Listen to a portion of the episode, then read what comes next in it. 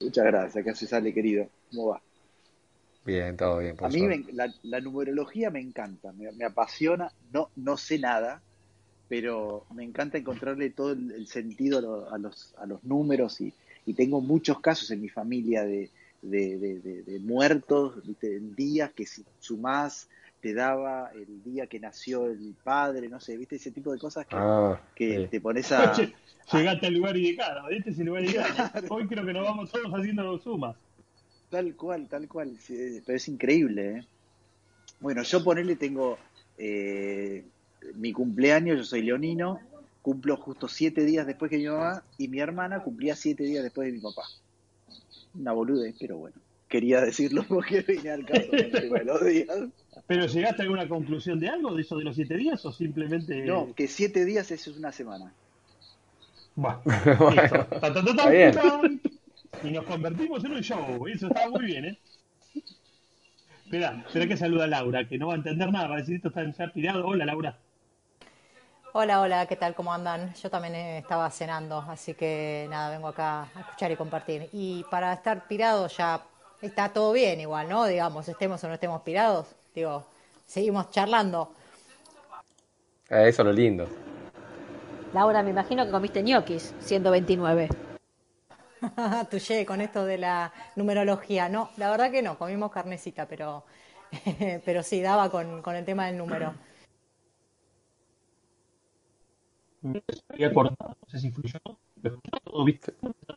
A vos se te escucha medio cortado, Mike. No sé si soy yo, pero. No, debo estar con, sí, sí, Está cortadito, está cortado. Estoy con algún problema de conexión. ¿eh? eh. si ven que me quedo en el. Síganla, porque no sé qué está pasando. Voy a revisar, a ver. Continúen, continúen. Vayamos a lo nuestro. Bueno. No sé el título de hoy a qué. Empecemos, a qué... Empecemos con el día de la fecha. Claro. No, espera, espera. si me escuchan, quiero hacer ¿Se me escucha mal o, se, o se me escucha bien? Ahora se escucha bien. Perfecto. Ahí está, ahí está. Bueno, están todos lastrando. Escucho tenedores, escucho. Bueno, a, ver, un poco de lo de la numerología, eh, que, en algún momento también lo hemos hablado. Bueno, Alejandro, vos tenés una particularidad. Vos hay dos cosas que a mí me llaman la atención de entre varias, ¿no? Pero digo, la facilidad para relacionar los números, las fechas y un montón de cosas, y esa suma que a veces hace que yo digo, pero esto es joda, porque, porque muchas veces coincide con cosas que, bueno, decir no, pero claro, pero las torres gemela y el 11, el 1 más 1 son 2, claro, y el 2, y, se hace una ensalada bárbara, pero también mucho con los nombres. Bueno, de hecho, en estas, en estas charlas que, que, llevamos en las salas, cuando empezás a hablar de ciertos nombres y los relacionás y de dónde viene tal cosa y dónde viene tal otra, pero bueno, para no irnos para ese, tan, para tema, como dijo Albert, podríamos arrancar un poco con lo que, había pasado hoy. Hoy, hoy habían tirado una fecha. ¿Qué, ¿Qué, fue lo que habían tirado? Por el quilombo de que hubo de tránsito hoy acá en Argentina, en la Panamericana, que chocaron los camiones y todo eso. ¿O por la... ¿cuál, fue el, Albert, ¿Cuál fue el que alguien puso que yo... Que no, yo... A ver, el día de hoy es un día particular desde la a ver, cuando uno empieza a analizar desde la duda todo, como venimos planteando muchos, que, nos resulta muy evidente no solo la numerología, sino cómo se la expresa el uso de... Porque acá vos podés partir de que querés buscar el pelo al huevo y en todo lo que encontrás lo podés asociar a que empezás a encontrar cosas que, que lo terminás llevando a moldear lo que vos querés ver.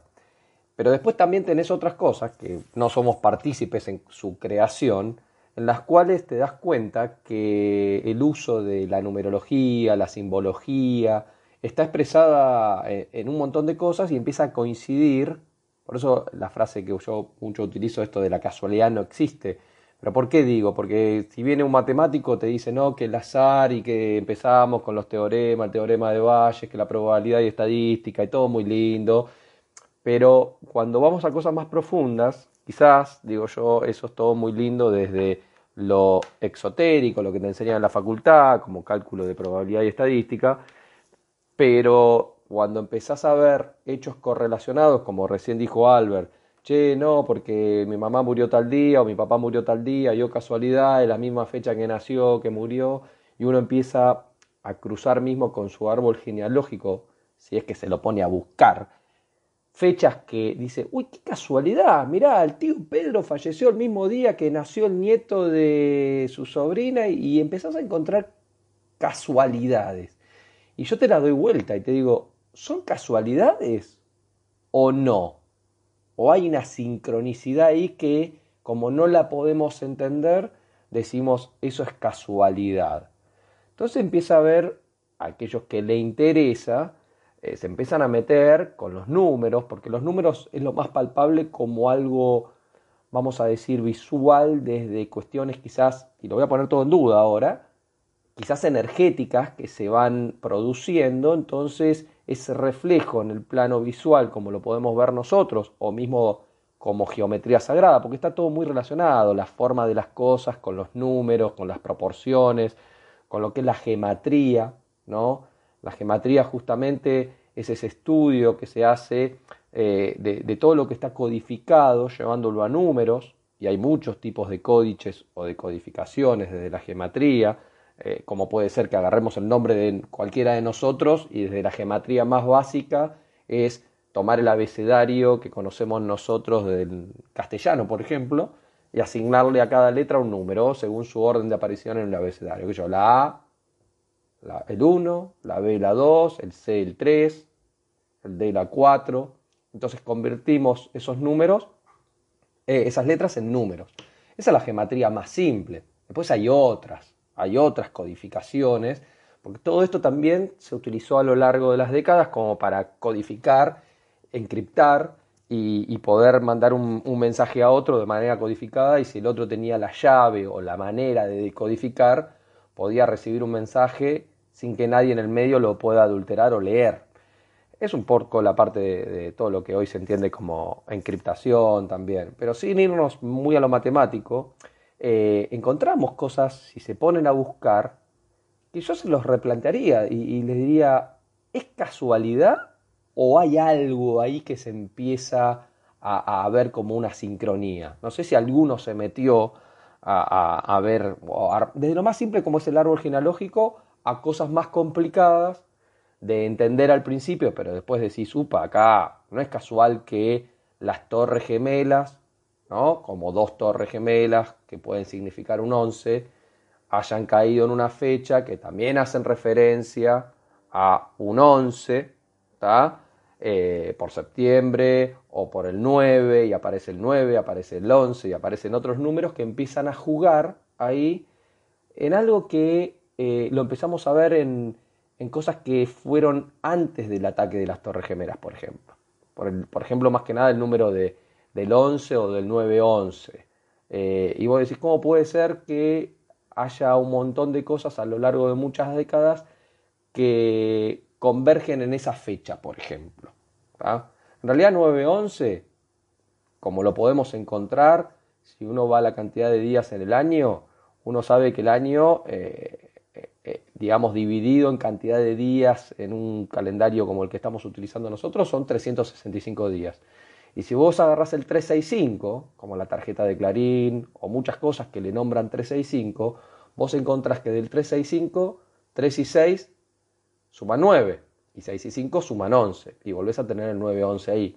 Después, si quieren, vamos a profundizar mi, mi, conversación hoy acá y me gustaría escuchar a otros, no es cuestión de enseñar nada, porque yo no voy a enseñar nada, sí les voy a dar algunos tips para que alguno que le interese se pueda eh, meter y empezar a buscar por qué quizás haya tanta referencia a un 911 y por qué se lo utiliza tanto ese 911 cuando se quiere impregnar un mensaje mismo en muchos atentados que existieron a lo largo de todas estas últimas guerras, fechas y nacimientos de muertes de personajes conocidos, de famosos, eh, tapas de álbumes de, discos, de, cantantes o, grupos de músicas muy conocidos.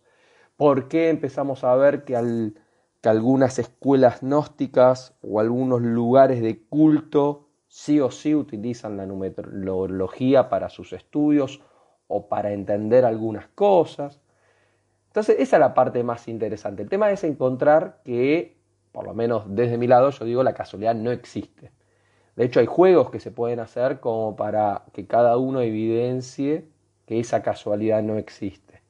Yo digo, empiecen por su, por su, su linaje, empiecen por el árbol genealógico a armar y empezar a ver qué encuentran no solo mismo desde los números de nacimientos o muertes o la fecha que pudo haber nacido o, o muerto alguien, sino mismo las profesiones que han tenido a lo largo de las últimas, digamos, generaciones familiares. Empiecen a ver, a ver si encuentran casualidades o empiezan a encontrar que quizás no sean casualidades.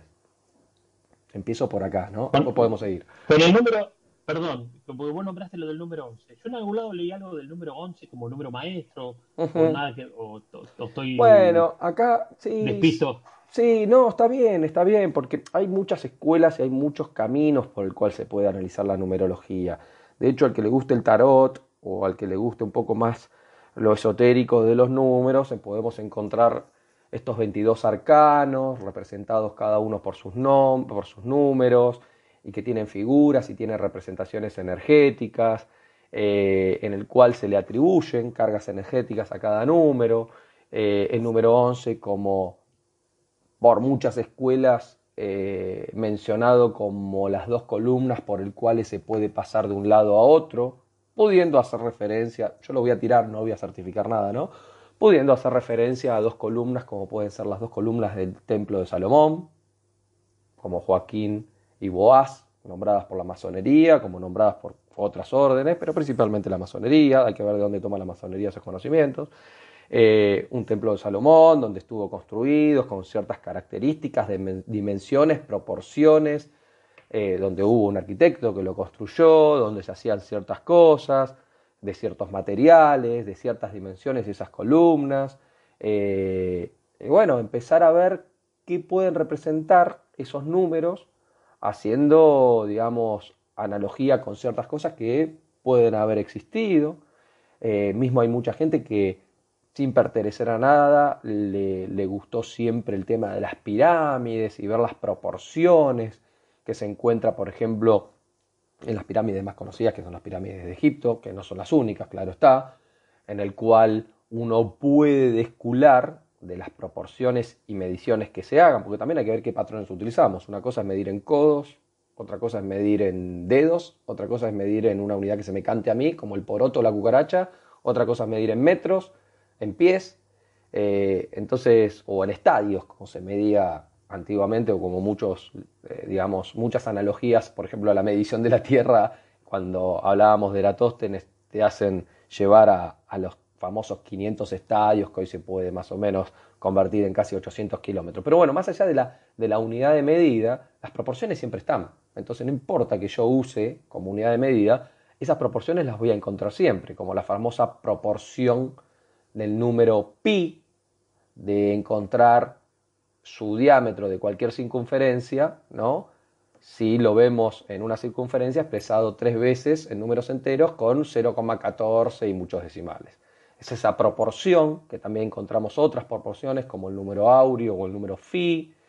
Entonces, eh, que no solamente la encontramos en las pirámides, la encontramos en nuestros cuerpos, la encontramos en las plantas. Yo el otro día cuando le dije cómo me había picado el bicho a mí de, esto de encontrarla, que, que, no es casual todo, es porque justamente cuando uno encuentra esas proporciones en la naturaleza, vos empezás a decir, wow, pero acá hay una inteligencia por atrás, hay un diseño, alguien tuvo que haber diseñado esto, esto no es casual que una planta cuando va creciendo pueda mantener proporciones, o mismo nosotros cuando nos vamos formando, mismo dentro de la panza de nuestra mamá, nuestros huesos, nuestra cantidad de vértebras, que tenemos 33.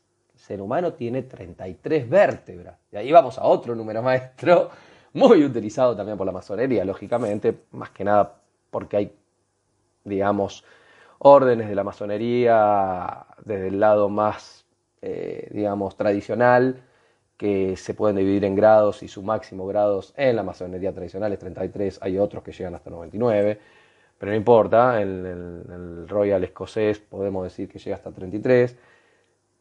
¿Qué pasa? El 33 lo vamos a encontrar en un montón de lados. Mismo uno ha ido al doctor muchas veces y el famoso ¿no? que te oculta y diga 33, a nadie nunca le pareció raro. ¿Por qué diga 33 y no diga 14? O diga 22, o diga 9. Diga 33. ¿A nadie le pareció raro alguna vez? Y capaz que nadie se lo puso a pensar, pero sin embargo se utiliza. Yo me lo pregunté siempre. Y bueno, te van a decir que... que me, A ver, ¿cuál? ¿Cuál? Es por, es por cómo resuena la caja torácica. Exactamente. Bueno, esa es la respuesta tradicional, ¿no? Pero hay que ver de dónde salió que un médico o que una junta médica o se empiece a utilizar el 33. Porque podrían haber utilizado otro número que resuene parecido al 33. Justo el 33 es el que mejor resuena. Bueno, pongámosle en el truco 33 o mejores. ¿Eh? El que sabe jugar al truco. A mí yo soy pésimo jugando al truco. Pero bueno, a mí me gusta más el póker. Pero en el truco 33 o mejor. ¿Y por qué 33? ¿No podían haber sido 35 mejores? ¿O por qué 33 eh, son la edad de Cristo nuevamente? Las vértebras que tenemos.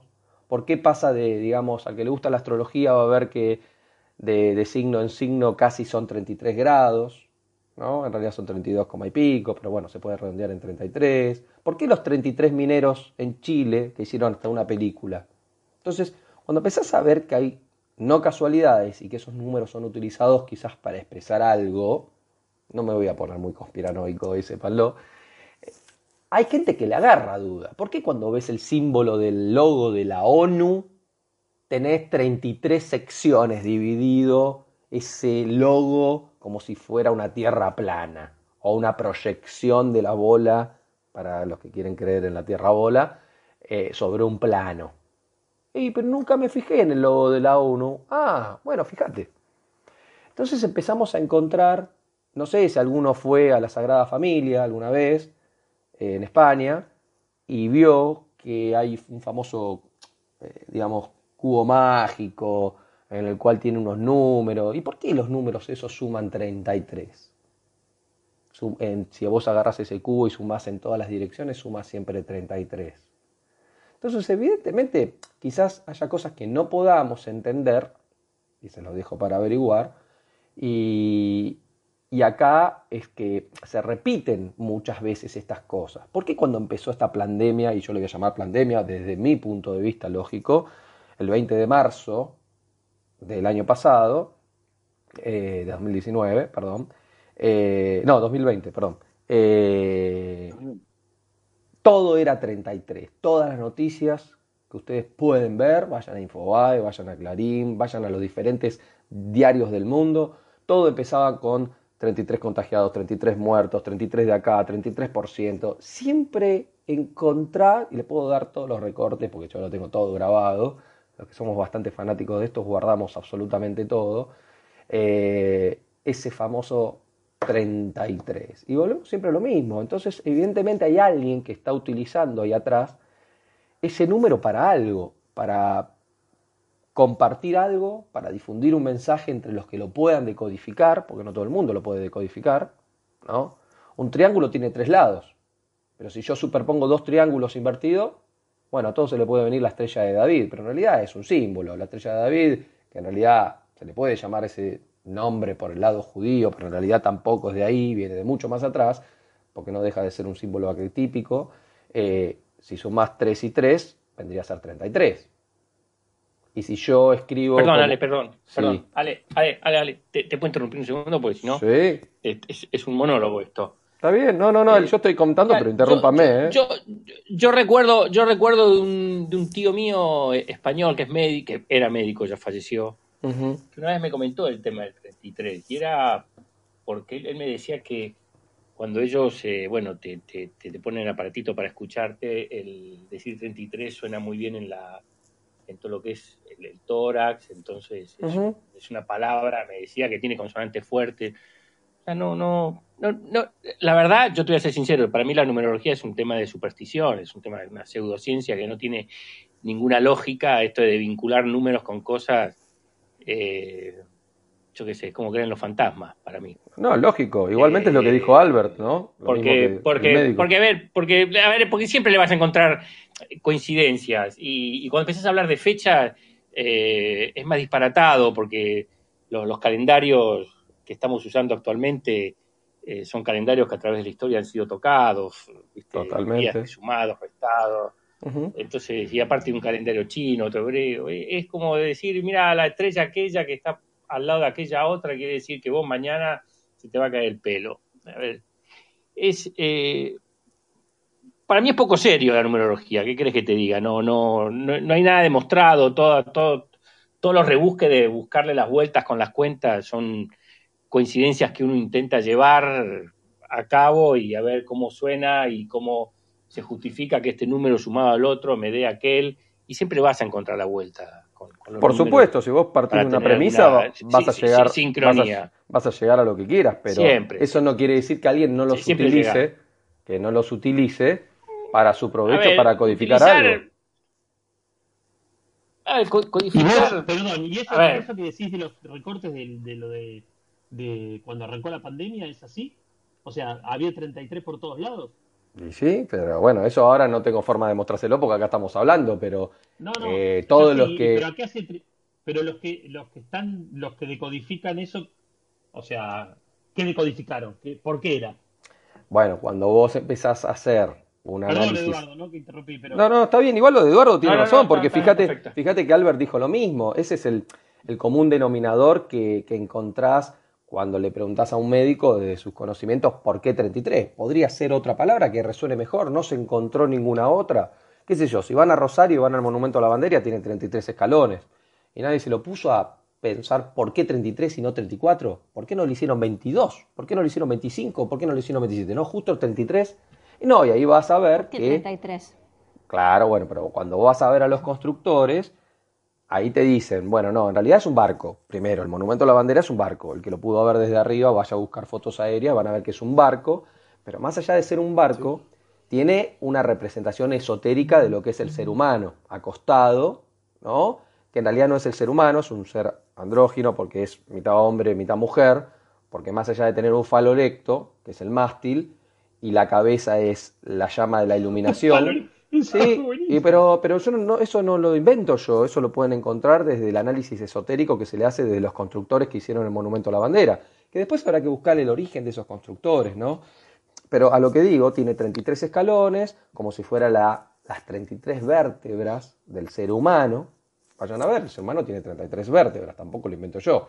A ver, acá no, esto no son casualidades, estas son, son hechos. Tal cual. Después, que uno lo quiera llevar a esa interpretación, bueno, no es de ahora. Esta, esta interpretación o este análisis se le hace hace un montón de tiempo. Eh, por eso les digo, por algo hay constructores que hacen determinadas eh, construcciones, por así decirlo, con proporciones donde, por ejemplo, mantienen esto. Entonces uno puede decir, pero uy, qué casualidad, justo el monumento a la bandera tiene 33 ¿Cuándo, escalones. ¿Pero por qué? Para, para, ¿Cuándo me dijiste que, arrancó la, pandemia? Acá en Argentina creo que fue el 20, el 20 de marzo, pero en el mundo fue declarada el 11 de marzo. 11 del 3, 11 por 3, 33. Para Alejandro, quiero, porque te me escapas, si no, no te me escapes. Pero ¿cuál es la teoría de por qué? Y no me mandes a hacer tarea. ¿La teoría de qué? ¿Por qué de qué? De por qué el 33. No, a ver, el 33 ya claramente es un número que está muy utilizado codificadamente robado, eh, robado en el sentido que es el más utilizado por órdenes secretas como la masonería, punto. Lo van a encontrar en un montón de lugares y ellos lo hacen explícito, tampoco nada oculto. ¿Pero por qué? De no, ya pasé, pero Porque ellos le atribuyen... quiero ver la teoría de atrás. ellos le atribuyen a ese número eh, cargas energéticas en los cuales...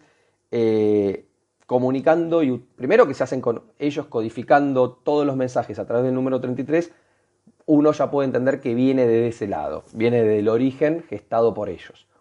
Ahora, otros pueden utilizarlo sin ser del mismo origen. De hecho, yo lo utilizo para un montón de cosas y, no soy de ese origen. Pero ¿a qué voy? Eh, hay cargas energéticas atrás de cada número. Cada número va a representar frecuencias, vibraciones. Eh, antiguamente desde la alquimia se encontraba que haciendo spells o conjuros con números, con vibraciones, con palabras, uno puede lograr ciertas cosas. Evidentemente hay gente que maneja muy bien esas cosas, lo que pasa es que lo tiene que evidenciar cada uno. Por eso yo le digo, hay juegos que pueden ustedes realizar para evidenciar que quizás que la casualidad no existe. Hay un juego muy conocido que se llama el juego de la sincronicidad, no sé si alguno lo conoce o lo ha jugado alguna vez. Bueno, lo pueden hacer y lo pueden llegar a comprobar ustedes a ver si les funciona. Pero Entonces, pará, pará, pará. para siempre nos mandas a hacer la tarea. Y no quiero Y sí, a ver, yo no les puedo. A ver. No, no, basta. Ah, qué piola. Pará, a ver, yo te voy a dejar mucha info. compartí. Yo les comparto un montón. No quiero pero... saber por qué el 33. Quiero, ¿Cuál es la teoría masónica a través del, del 33? ¿Qué tiene el 33 particularmente y no el 22 y no el 44? ¿Qué tiene el 33? Bueno, te lo voy a, te lo voy a resumir como para que la entiendas. Como para fijar la creación de algo y que algo se produzca desde el hecho, podés utilizar el 33. ¿Está? En lo que quieras. Te la dejo picando. A ver, pará.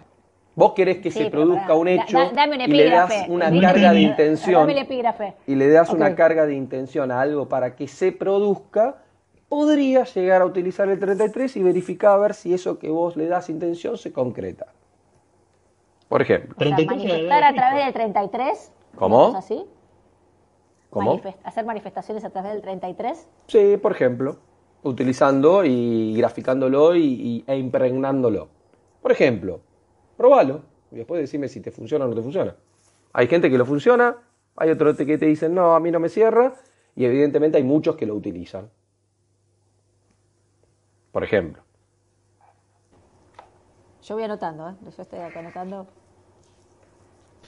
Un poco de tarea van a tener que hacer. Sí.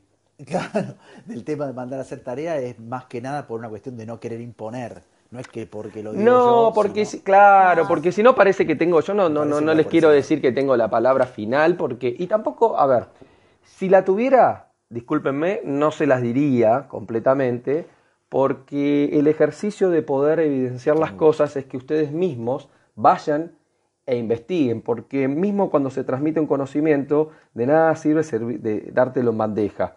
¿No? No porque me pudo haber costado mucho tiempo o más tiempo haberlo entendido o algo, porque por eso lo comparto o por eso se pueden dejar pistas, sino porque el ejercicio mental de poder asociar hace que te tenga que nacer la curiosidad y ejercitarlo, porque si no es como que tampoco quiero imponer nada, o sea, si ustedes me dicen, bueno, este que está todo bien, ¿eh? Ah, pero eso es una pelotudez, una charlatanería y es pseudociencia, buenísimo.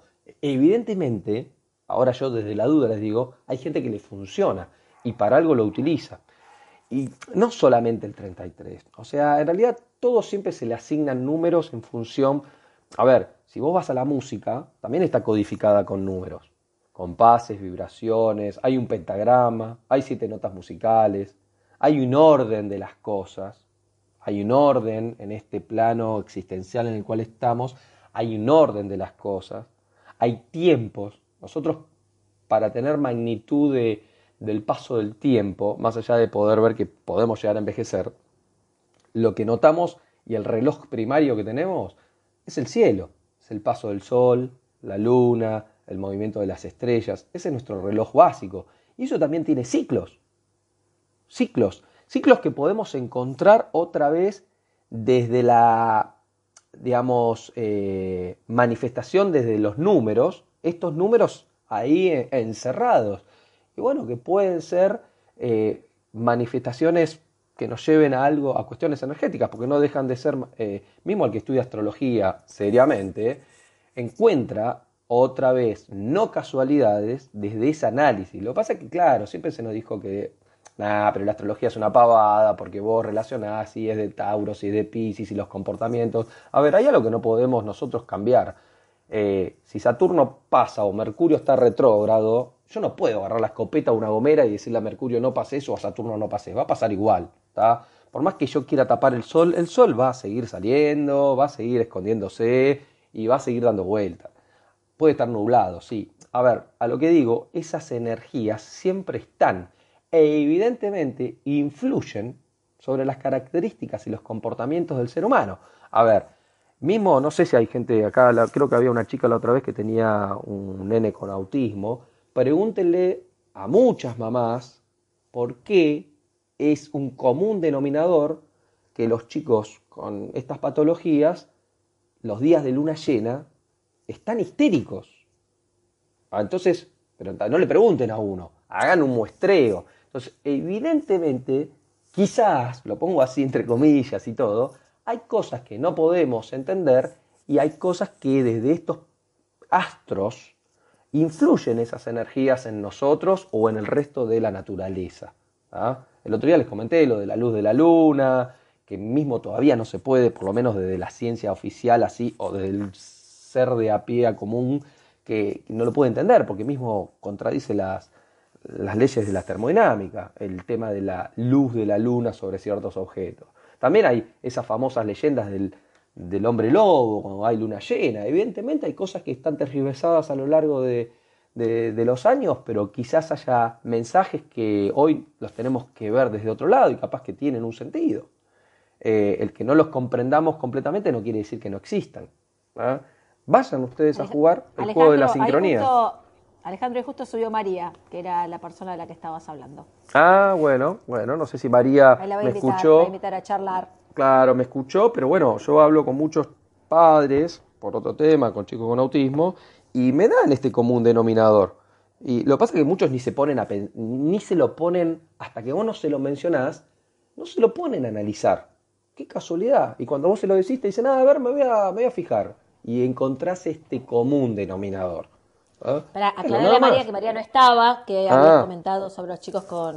¿A dónde está María? Porque no estoy viendo el celular. Oh, ah, ¿cómo te va, María? Buenas noches. Estoy acá, pero no escuché lo que decías. Me lo perdí.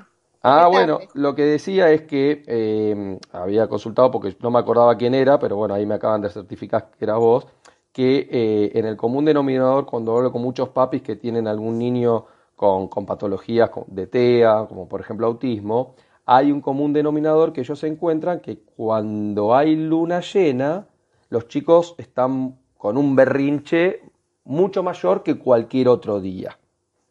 Hay muchos padres que nunca se lo pusieron a pensar y hay otros que se dieron cuenta que sí, pero lo dejan ahí, como que no lo asocian a algo particular. No sé si a vos lo pudiste haber analizado o alguna vez te lo pusiste a pensar. Mira, como mi nena no habla, cada vez que ah. tiene un berrinche empiezo a buscar, hacer como un, un, un, eh, ¿cómo se dice en español? Una, una lista de todas las posibilidades de que pueden ser. Ah, nunca había, había escuchado lo de la luna, por lo tanto nunca empecé a llevar mi, mi archivito mental, porque sí llevo archivito mental de todo con respecto a él. Lo de la luna no, pero lo voy a, me voy a fijar. fíjate, a ver qué pasa. Me voy a fijar. No tengo ninguna duda del poder de, de los astros, como vos, esa parte llegué a escuchar que estabas diciendo, el efecto que tiene sobre, sobre los mares y todo eso, de eso no tengo ninguna duda. De hecho, sé que hay mucha gente, especialmente la gente que son parteras, no tanto como los médicos, pero más las parteras que, que, cuando una mujer está acercándose a la fecha de parto y, por los movimientos de la luna empiezan a, hacer este, predicciones de, que el parto puede llegar en tal o tal fecha dependiendo de la luna. También sé que los efectos de los eclipses, de los plenilunios y todo lo que tiene que ver con, con la luna y el sol, eh, no son solamente el día que suceden, sino se empieza a sentir unos días antes y unos días después. Así que teniendo todo eso en consideración, voy a empezar a hacer un, pequeño archivito mental y después te cuento, Ale. Es que claro, lo que pasa es que ah, como no lo teníamos en cuenta, eh, no lo poníamos como variable para, para correlacionarlo o para asociarlo. Ahora que quizás te pueda surgir la duda, está bien que tu caso es un caso particular, pero habría que ver con muchos, hacer un muestreo y ver, ah, mira, la verdad que sí, la verdad que no. De lo que yo converso con muchos papis, hay algo ahí. Lo que pasa es que como te pasa a vos, le pasa un montón. Bueno, ahí hay algo más para, para empezar a ver qué tan casual o no. Lo mismo que dijiste, claro, del efecto del sol y la luna, porque no es solamente la luna sobre digamos, que siempre se nos ha dicho, ¿no? Desde la ciencia oficial esto de las mareas, eh, por qué puede ser por la luna, cuando está más cerca de la Tierra o está más lejos, esto de que eh, no es solamente la luna, el Sol también tiene efecto sobre, en realidad el Sol y la luna. Totalmente, eh, totalmente. pero bueno, yo hoy lo entiendo desde mi otro paradigma de observación, justamente de que no estamos dando vuelta al Sol, sino que el Sol y la Luna nos da vuelta alrededor de nosotros. Pero bueno, ahí empiezan a cerrar más otras cosas. Si no, tenemos que ir a Nicolás Copérnico, que dijo que detuvo el Sol y movió la Tierra. Pero bueno, esa ya es la charla que tuvimos el otro día y algún otro día lo podemos retomar.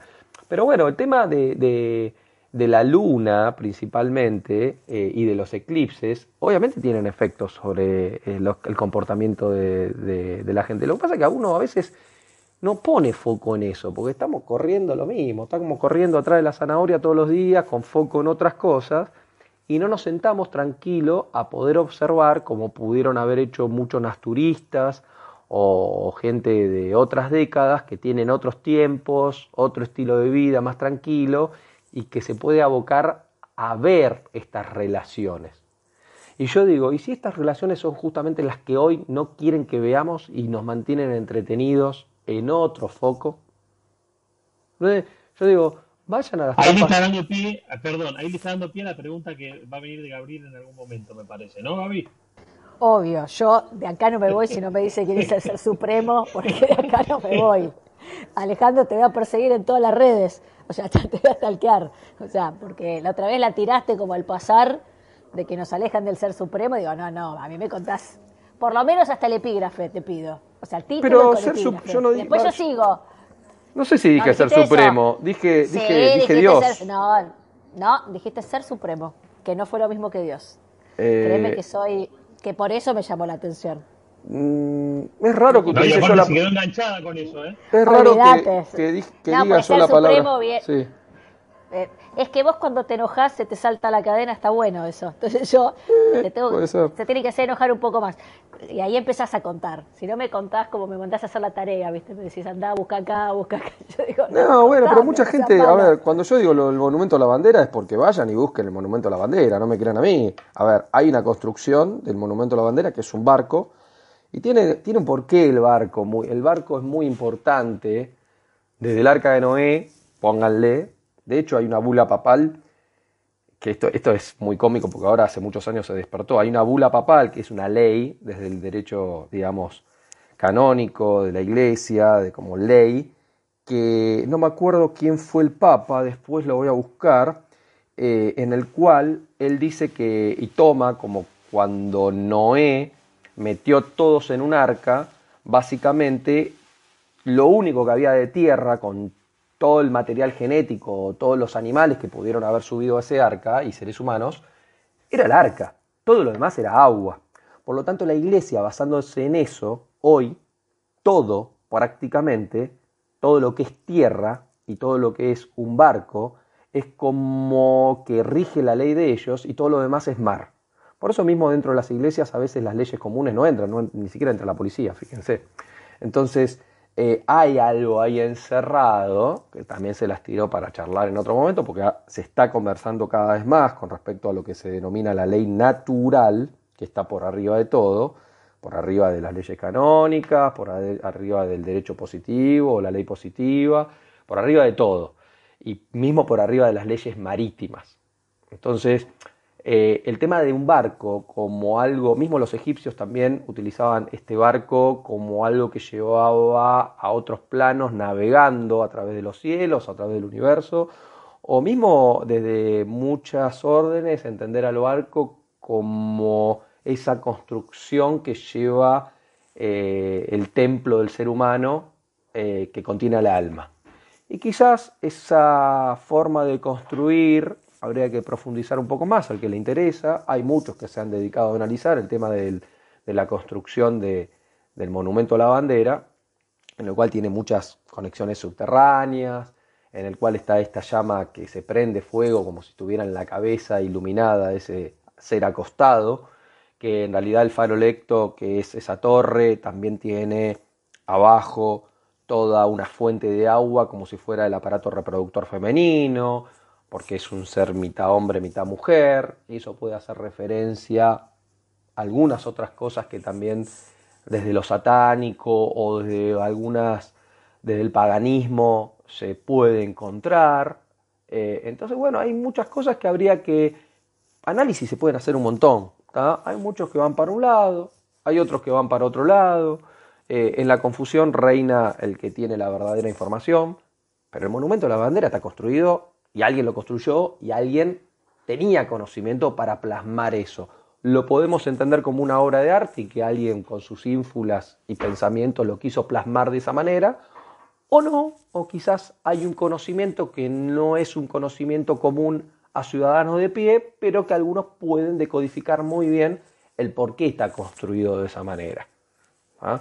Y eso es empezar a investigar, empezar a ver eh, quién lo construyó, a dónde pertenecían, y volvemos siempre a lo mismo, ¿no? Pero bueno, eh, el tema de los números siempre está, y ellos utilizan estas proporciones eh, para construir absolutamente todo. Entonces, cuando vayan ustedes a empezar a ver muchas construcciones antiguas, vamos a encontrar estos números. Siempre. Porque son proporciones básicas de la naturaleza. Y vuelvo a decir, eso para mí no es una casualidad. Hay algo ahí encerrado. Con el tema este de las, de las pirámides, ¿no? Que hablabas hace un rato. Eh, a mí no, yo no me acuerdo, pero me, me da la sensación que en algún momento leí que todas están construidas como a la, a la misma altura. Como que están todos en el mismo, en el mismo paralelo. ¿Puede ser? Eh, bueno, sí, según cómo analices eso, porque también lo podés llevar a una tierra plana, a una proyección de Gleason, por ejemplo, y lo tenés, eh, digamos, muy alineadas, sí. Lo mismo también que están alineadas con la constelación del cinturón de Orión, si vos ves las tres famosas Tres Marías, eh, tanto cada una de las pirámides está alineada con eso, que te dicen que cambia a lo largo de los siglos, porque todo va rotando. Sí, está bien, pero uno no puede ir a... O sea, podemos hacer proyecciones y movernos astrológicamente. Ahí también hay que meterse un poco con la astrología sideral y, la tropical. No sé si hay algún astrólogo acá que entienda bien eso, pero justamente te dicen que, bueno, cada tanto tiempo, creo que son aproximadamente mil años, se va todo desplazando casi 25 grados, si lo tomamos con una astrología mirándola eh, más eh, sideral. Lo que pasa que, a ver, si uno va a la realidad, siguen estando alineadas. Entonces te dicen, no, a ver, eso no cambió. Lo mismo que la, la estrella polar. Muchos te dicen que sí, que se mueve tantos minutos cada tantos miles de años, sin embargo, está siempre en el mismo lugar. Ahora, ¿nos dicen eso porque les conviene que digan eso o, realmente es así. Y como no tenemos los instrumentos de medición y somos tan burros, y obviamente no tenemos esa tecnología, tenemos que confiar en que nos dicen esa info es de esa manera. Embargo, la estrella polar... No, discúlpame, Ale, discúlpame, Ale, pero, discúlpame, pero ahí te, te, tengo que contradicir. Hay una ciencia, por ahí no la conoce, que se llama astronomía, estudia todo eso. Lo que pasa que, claro, a ver, empezamos a discutir de temas, con lo cual la base, desde mi punto de vista, está mal, porque para vos la Tierra es plana, entonces, digamos, ahí todo concepto astronómico se, nos viene abajo. Pero hay muchas cosas Pero que es evidente que por... Desde una Tierra plana y una Tierra... Que nosotros vemos, cuando, cuando, vos miras al cielo, lo, que ves, esas estrellas que ves, es una luz que ha tardado muchos años en llegar a la Tierra. ¿Vos lo certificaste? Lo que vemos es, ¿Cómo sabes que es así? Y, a ver, es que para eso existe una ciencia que es la astronomía, que es la que, en base a la medición de la velocidad de la luz, determina la antigüedad y la distancia que están las estrellas. ¿Y cómo sabes que la velocidad de la luz es constante? ¿Porque te lo dijeron? ¿Vos lo experimentaste? Porque eh, volvemos siempre al principio de autoridad, ojo, está bien, ¿eh? No, está pero, pero, Ale, está bien, no, no, no, no lo experimenté, Ale, pero ¿sabes lo ah, que pasa? es que hoy en día, hoy en día, ponerse a discutir esas cosas. Obviamente que a la astronomía, como a toda la ciencia, le faltan muchas cosas por descubrir, pero hoy tenemos muchas cosas que se han descubierto, muchas cosas que se saben en base a precisamente cálculos matemáticos, por ejemplo. ¿Por, qué el hombre llega a Marte? ¿Por qué el hombre llega a la Luna? Bueno, porque hay señores que estudian la astronomía. Bueno, bueno, a ver, para mí llegó, porque yo te digo una cosa, yo, yo, yo no pienso que estén los chinos, los rusos y los americanos con máquinas sofisticadas haciendo con CGI simulaciones de tipos que están eh, en el espacio o eh, haciendo maquetas para que uno piense que en realidad hay una nave que llegó a Marte. A ver, Ale, me parece que... Vos sabés que... Pensar que hay haciendo eso... Hay, hay, mucha gente que se enoja. Es, que es ridículo, Ale. Yo, yo, yo te puedo creer que vos creas en las supersticiones de los números, de la astrología. Bueno, viste, esto es una cuestión de fe. No está demostrado, pero ya hay cosas que están demostradas. Pero O sea, hay- hay Eduardo, gente que no ha ido una la cuestión luna, de fe. Hay, hay gente que ha ido a la luna y ha traído, para, hay gente que ha ido a la luna y ha traído piedras de la luna. Y vos, Vos me dijiste, no las vi y no, no fui a, a- a- ahí a Kennedy a ver las piedras de la luna, pero están, Vos sabés, escuchame, Eduardo, Ahora, si vos no que Holanda, el tipo las trajo, piedras, bueno. escuchame, vos sabés que las piedras que le dieron de la luna a Holanda, Holanda denunció que eso era un fraude, ¿sabías eso o no sabías? Y otra cosa, Puede no es ser fe, que no los es hayan fe- estafado, pero pará, pero puede ser que los hayan estafado. Pero también, Bueno. mira, andate a Chaco. En Chaco hay un meteorito Sí, que cayó del cielo. sí, y eso A ver, tiene y no que es ver. que se desprendió un pedazo de cielo. Bueno, es que hay, hay cosas girando, hay ciencia que determina que es la astronomía, que esas cosas que giran son meteoritos, que tienen probabilidad de chocar o no. O sea, hay, hay, hay un mundo que no es el mundo plano, que está regido por las matemáticas y por la física, por leyes de física que conocemos actualmente. Pero a ver, eh, eso, que, eso que ves es una estrella que la luz nos ha llegado después de millones de años. Bueno, yo te hago una te voy a Eh, decir eh, algo que te eh, puede eh, eso sin ofender, mirá, sin ofender. Eh, vos sabías que el término astronomía, y van a saltar los astrónomos, yo sé que se fuenden con esto, pero te lo digo para que lo investiguen y lo busquen, y después van a decir que yo tergiverso las cosas, pero nada más, búsquenlo.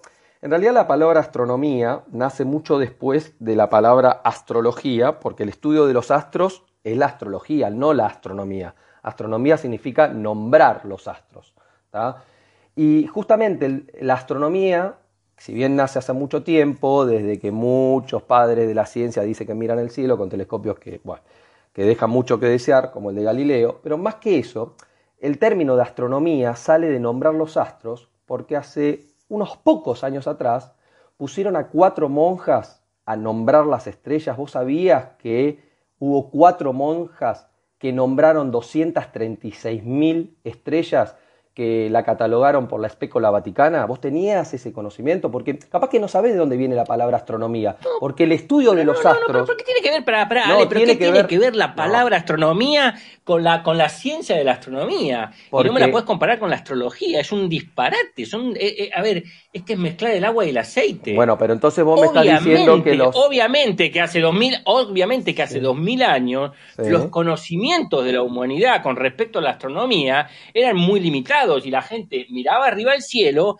e identificaba constelaciones y pensaba que había una influencia de esas estrellas en la gente. Y bueno, perfecto. Pero vos te crees que era tan limitado que te construían las mega construcciones megalíticas. Pero, ah, entonces construíme las. a ver, si eran limitados, ¿cómo te pudieron ¿Qué querés construir, hace de 6.000 años, por ejemplo, porque no fueron hace 6.000, pirámides que estaban alineadas con los cielos, un montón de estructuras que en los solsticios y en los equinoccios, como mismo el Arco de Triunfo o las pirámides de Maya, Azteca, las chinas, estaban alineadas con los solsticios, con los equinoccios. Entonces, tan burros no eran esos tipos. Ah, sí, eran burros. No, no, no, no eran burros, pero a ver, pero eran burros, pero te- para, lo único que estaban era para eso. Dios estaba en la naturaleza, se ponían las estrellas y, a ver, estas tres que están alineadas, la constelación de Orión, va a ver, fíjate, haceme las tres pirámides que coincidan, porque allá está mi Dios, yo me voy allá y punto, y lo hacían. A ver, y, y- y- y tenían los conocimientos para hacerlo y no son tan, tan sofisticados. Para esa época se- Ahora, se, de- supone que de sí. ahí- de- de ahí- No, Me ¿por está diciendo que eran sí? burros, que no tenían No. los conocimientos para construcción. No, Sin embargo, no. la ciencia, No, no, no. estamos hablando que... No, yo, yo, perdóname, no, no, no, no, no, está grabado. Yo no te dije que no tenían conocimientos para construcción. Tenían mano de obra a cagarse, que obviamente morían aplastados en las piedras y ahí hicieron las pirámides. ¿Y cómo puede ser que A ver, porque, todas estas eh, lo- lo- civilizaciones, todas estas civilizaciones, todas plasmaban un cielo desde el punto de vista topocéntrico?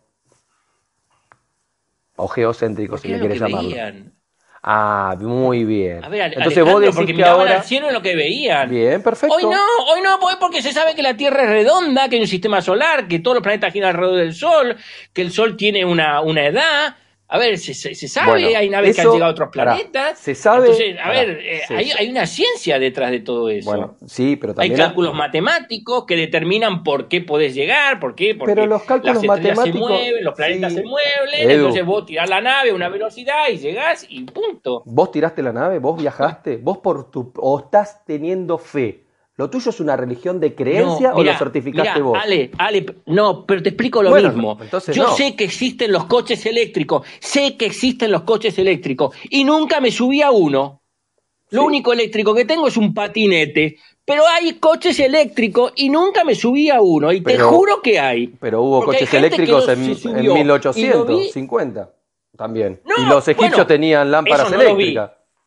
¿Cómo que no? Están las vasijas no lo vi, pero yo hoy veo en YouTube bueno, ah. lo mismo, y yo veo un tipo que sale con un cohete en la NASA, o veo otro que pone mucha guita para querer ir a Marte, y digo, algo está pasando acá. Y la gente está yendo a Marte, no en persona, pero sí con robot.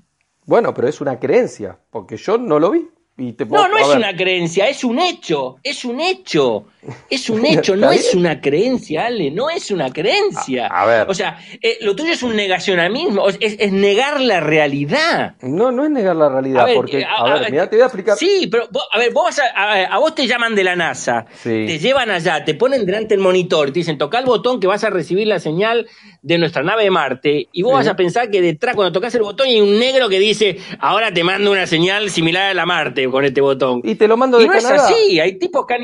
¿Por qué no puedo sospechar? No, pero ¿Por qué no? Porque hay, a ver... Ah, ¿no puedo sospechar? ¿No puedo hay una carrera, hay una carrera espacial, hay una, es, tiene que ver... A ver, de la carrera, espacial, espacial ¿cuántos salieron al espacio de la carrera espacial? ¿Cuántos de los 7 mil millones de habitantes de la Tierra salieron al espacio, sabes? ¿Cuántos? Habrán sido 400, 500. ¿Y a vos te parece que 400 no te pueden mentir? Si pertenecen a una orden masónica o son militares. No. ¿No? Bueno, son muy crédulos. ¿Sabes qué? Dentro de unos años, dentro de unos años, si tenés plata, te vas a subir un cohete y vas a dar la vuelta a la Tierra. Lo estamos esperando. ¿Sabés que hace, hace, hace, 50 años que vienen diciendo lo mismo y siempre te la patean para 20 años más adelante? No, no, no, no. Hace, hace 50 años no estaban las cosas para mandar turistas al, espacio. Hoy sí. Llegaron a la Luna y hay un negocio, y hay un negocio sideral. Y llegaron a la luna, y llegaron a la luna, la verdad, de pedo, te voy a ser sincero, porque llegar a la luna en 1969, con el estado que estaba la computación en aquel momento, es llegar de pedo. Es más, aterrizaron en forma manual. Y vos, bueno, nadie aterriza en forma manual en ningún planeta. Yo tengo tantas dudas que hayamos llegado a la luna. Y, y, vos lo nombraste en un momento a, a, Yo entiendo que lo nombraste a Elon Musk, ¿no? Que es el que quiere colonizar Marte. Y eso, Eduardo, vos viste cuando... Sí, yo, por eso digo... Si se cree en el Tesla en el espacio... No, eso es lo que iba a decir. O sea, bueno. el Tesla en el espacio, ¿no te parece una falta de respeto a la inteligencia de hasta el menos inteligente? ¿O, vos realmente Pero es una vergüenza. lo mandó al espacio? Pero bueno, si querés creer en eso, está todo bien. Es una vergüenza. Marketing. Marketing, y se mandó el coche, sí, hizo marketing. Y, el tipo ¿Vos crees que ese coche salió al espacio, Eduardo? ¿En serio? No, Eduardo, no hubo ningún coche. Por favor. O sea, bueno, no hay ninguna chance que haya Pero no resiste, no resiste de, eh, análisis de imagen de eso, porque es imposible que eso que te muestren sea real. Sí. Bueno, eh, está bien. A ver, si querés creer, yo no juzgo eso, está todo bien. O sea, cada uno cree en lo que quiera. Es como dije yo la otra vez, si queremos creer en Pitufo Verde, está todo bien. A ver, ahora, desde el análisis serio a esas imágenes, va a haber un montón que quieren creer porque no se les quiere. Tiene el dinero, tiene el dinero, suficiente para hacer lo que quiera. pues, obvio que tiene dinero. Tiene dinero y manda un. Así como manda un auto, puede mandar un carrito bebé, lo que quiera puede mandar. Porque tiene el dinero y tiene gente que cree en él y le pone más todos los días. ¿Vos viste todos los aterrizajes del SpaceX al revés? Marcha atrás. ¿Los viste? El famoso cohete de SpaceX. bueno, vos preguntate por qué. Pero, se le fueron, pará, pará, se le, se, se, se les, se les tronaron 10.000. Y sí. ¿Y? 80.000 pruebas para el orto le salieron. Y bueno, porque así funciona el tema. Prueba-error. Bueno, quizás. De la misma forma que los alemanes experimentaban con los cohetes. Prueba-error, prueba-error. Bueno, hasta que logras ajustar los cálculos, la fórmula, el combustible y la pegás. Bueno, estaría bueno que si te gusta esa parte de los alemanes, busques el padre de la cohetería alemana, que es, nos fuimos un poco de la, numerología, pero está bueno ya que salió el tema, de que también ellos son ocultistas y les gusta la numerología, a Bernard von Braun, el padre de la cohetería, que en una operación, que obviamente en ese momento era conspiración, pero después se desclasificó y era la operación Paperclip, donde todos esos nazis, Estados Unidos se los chupó, Rusia se los chupó y Argentina también trajo algunos para acá. eh, Werner von Braun con 120 científicos nazis fueron ahí a California y eh, os iban o los mataban, era ese trato básicamente, y desarrollaron tanto la cohetería, el padre del B1, Werner von Braun fue realmente un ingeniero en la cohetería impresionante, nadie nega que, se, que eso no se haya construido, pero te diría que vayas a buscar otra operación que también después fueron desclasificadas, que fue la operación Dominic, y dentro de las operaciones Dominic, lo que fueron las operaciones Fishbowl. Dominic significa de dominio o perteneciente a Dios o al Señor, y Fishbowl en inglés es pecera. Y justamente váyanlo a buscar, o sea, porque hay muy buena información y hay mucha imagen de esa época, porque esto transcurrió prácticamente desde 1958, creo que hasta el 62, 63, donde consistía únicamente en eh, tirar, lanzar grandes cohetes eh, a lo largo de un montón de lugares del mundo con ojivas nucleares en la punta. Y lo que los tipos descubrieron es que justamente eh, querían romper esa famosa pecera porque no podían superar ciertas alturas y no podían salir de este lugar donde estamos. Intentaron con muchas ojivas nucleares explosionarlas ahí arriba y nunca lograron, porque de hecho toda la explosión iba hacia los costados y nunca hacia arriba. Eh, y evidentemente ellos se dieron cuenta a través de todas esas operaciones que no se puede salir al espacio exterior.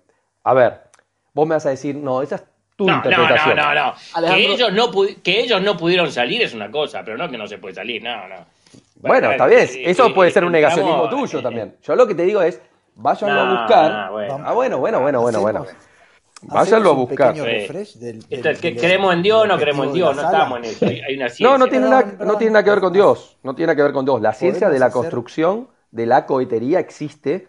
Eso existe como la aeronáutica y como un montón de otras cosas. Ahora, nosotros caemos en la religión de estos tipos o en fe, porque no lo podemos comprobar ninguno de los otros, de que te están diciendo que salen cuando en realidad, cuando vos empezás a ver primero todas estas operaciones militares, porque eran operaciones militares y también por parte de la NASA, después vayan a ver cómo se crea la NASA, que hay un ocultista, un mago ahí, que fue Jack Parsons, que de hecho murió en su laboratorio haciendo un acto de magia, y te lo dice Wikipedia, no te lo digo yo, y vos decís, ¿cómo puede ser que esas cosas existan? Pero bueno, está ahí, búsquenlo.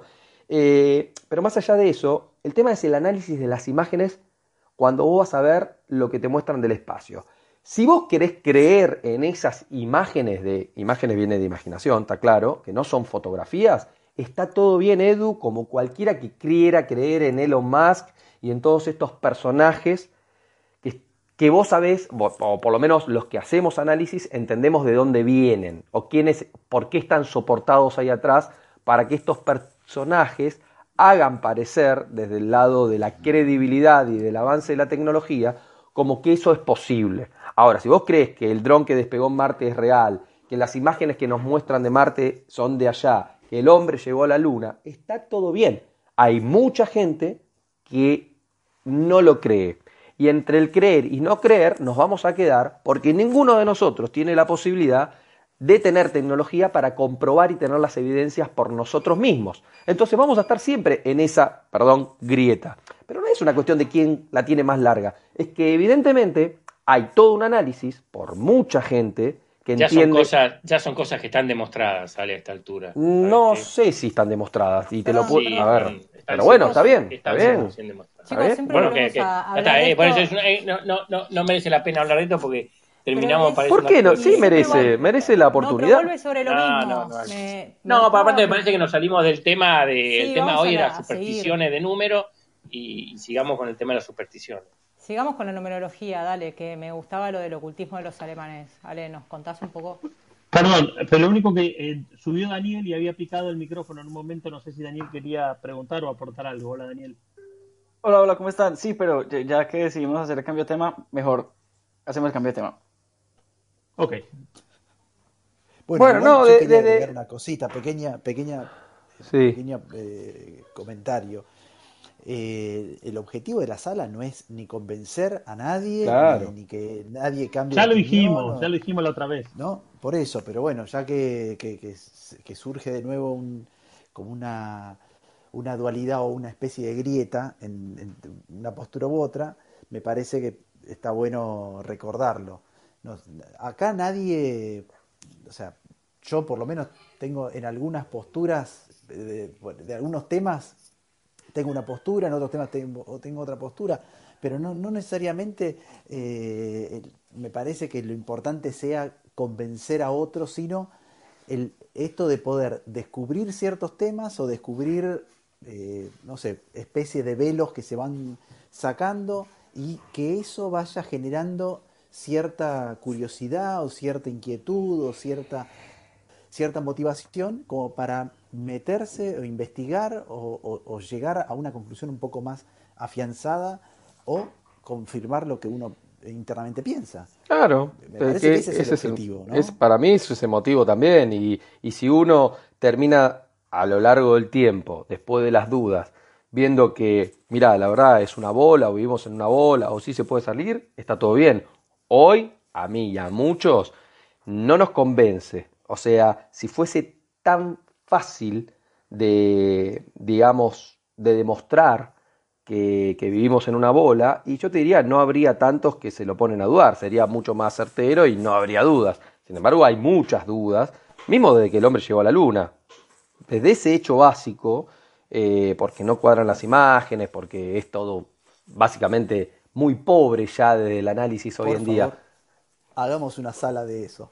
Hagamos una sala de Y eso. sí, hay que hablar de Stanley Kubrick. Quiero, hay, quiero hay avisar, de- quiero avisar que Laura, que es guionista, está tan interesada que sigas con la numerología porque ella Bueno. creo que de acá va a sacar algunas ideas para sus guiones. No sé por qué. No, hay, a ver, si quieren jugar a algo muy entretenido, que después cada uno le llamará superstición o le llamará magia, porque si vos decís cómo puede haber un mago en, el- en uno de los fundadores de la NASA, pero vayan a buscarlo a Wiki- a Wikipedia, a mí no me lo crean. Hay un tal Jack Parsons, que era mago, que era ocultista, porque todos vienen de ahí. Siempre la ciencia básica tiene el esoterismo atrás. Nosotros nos muestran toda la pavada exotérica porque es lo que podemos entender. Vayan a buscar la definición de exotérico y vayan a buscar la definición de esotérico. ¿tá? Entonces, eso oculto que está, que queda en unos pocos, y quizás es el verdadero conocimiento. Ahora, a nosotros nos dicen que lo exotérico es lo que vale.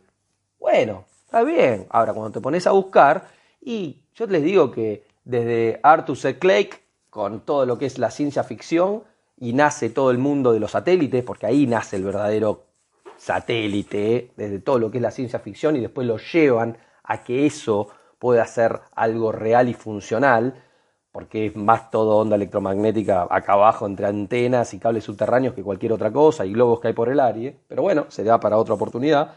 El tema de la sincronicidad, jueguen, jueguen a esto de decretar. Hagan juegos desde el decreto. Hay un juego muy interesante que es el juego de la sincronicidad, donde pueden jugar con dados. Y después háganlo de acá a un tiempo y después me dicen, che, hacemos otra sala y dicen, sí, la verdad que funcionó, no me funcionó para un carajo.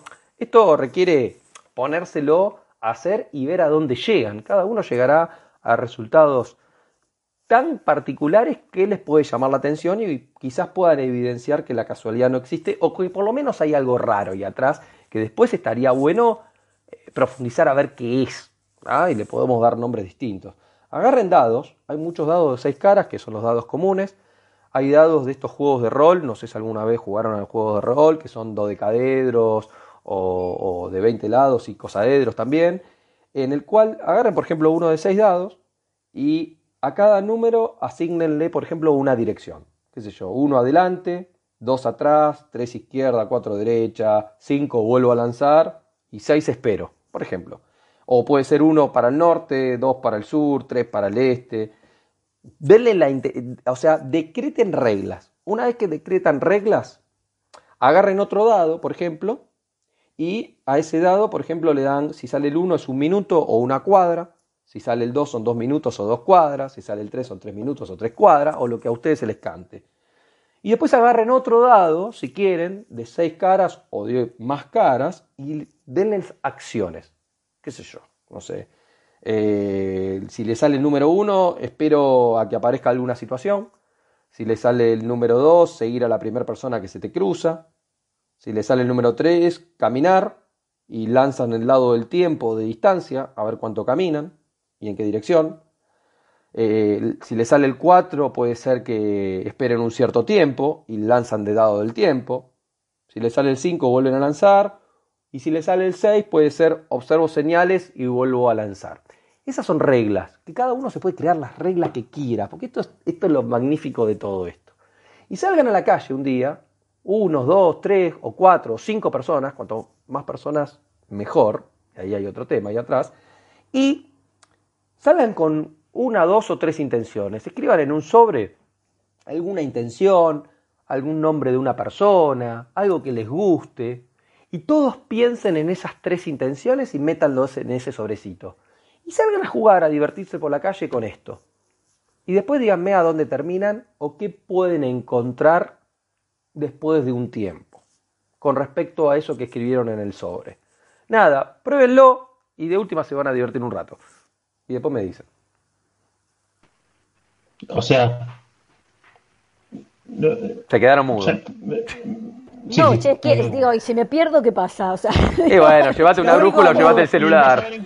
Que, que, una opción no sea caminar de rodillas, porque te sale caminar seis cuadras de rodillas, estás medio como en el horno. Bueno, cada uno pone la regla, cada uno pone la regla que quiere. Claro, claro. ¿Vos lo jugaste? Sí.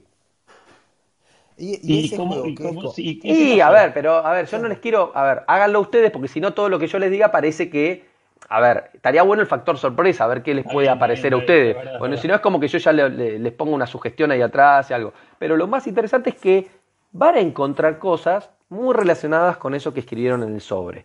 Pero bueno, ahí hay un tema de concentración, quizás llámenle energía, llámenle como lo que éter, llámenle como le quiera llamar, o superstición, como dice Edu. Pero si funciona o se les cumple, evidentemente hay algo que quizás no podamos entender y quizás le interesa a alguno buscar alguna explicación. Hay gente que juega a la Ouija y se comunica con medium, con otras cosas. No, porque eso es malo, eso es satánico, eso Bueno, qué sé yo, desde el lado del miedo. Y si no jugás con la Ouija, jugás con una, jugás con una copa. Hay gente que. Yo he hecho regresiones a vida pasadas. Hay gente que hace registros akáshicos. Hay gente que hace. qué sé yo. Hay tantas cosas. ¿Cómo? Para, que, tiras, que, tiras nombres que después. O sea, te vamos a preguntar. estás en mi arena, Alejandro. Bueno. Estás en lo mío, Ale. Eh, a ver, eh, hay mucha gente que ha incursionado en lo que es la apertura de registros akáshicos y evidentemente ha recibido cierta información. No sé si alguno de ustedes, lo que está presente, ha... Yo, yo. Y contá, tu experiencia, María, a ver qué... ¿Pero fue fructífera o fue cualquier cosa? Eh, lo hice tres veces y muchas cosas que, que, me dijeron yo ya las sabía. Bueno.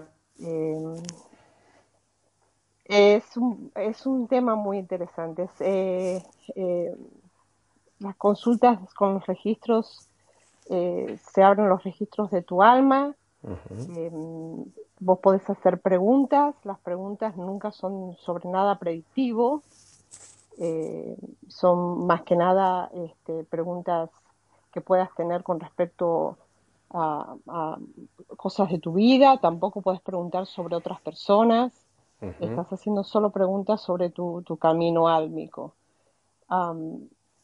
Yo lo hice las tres veces con la misma persona.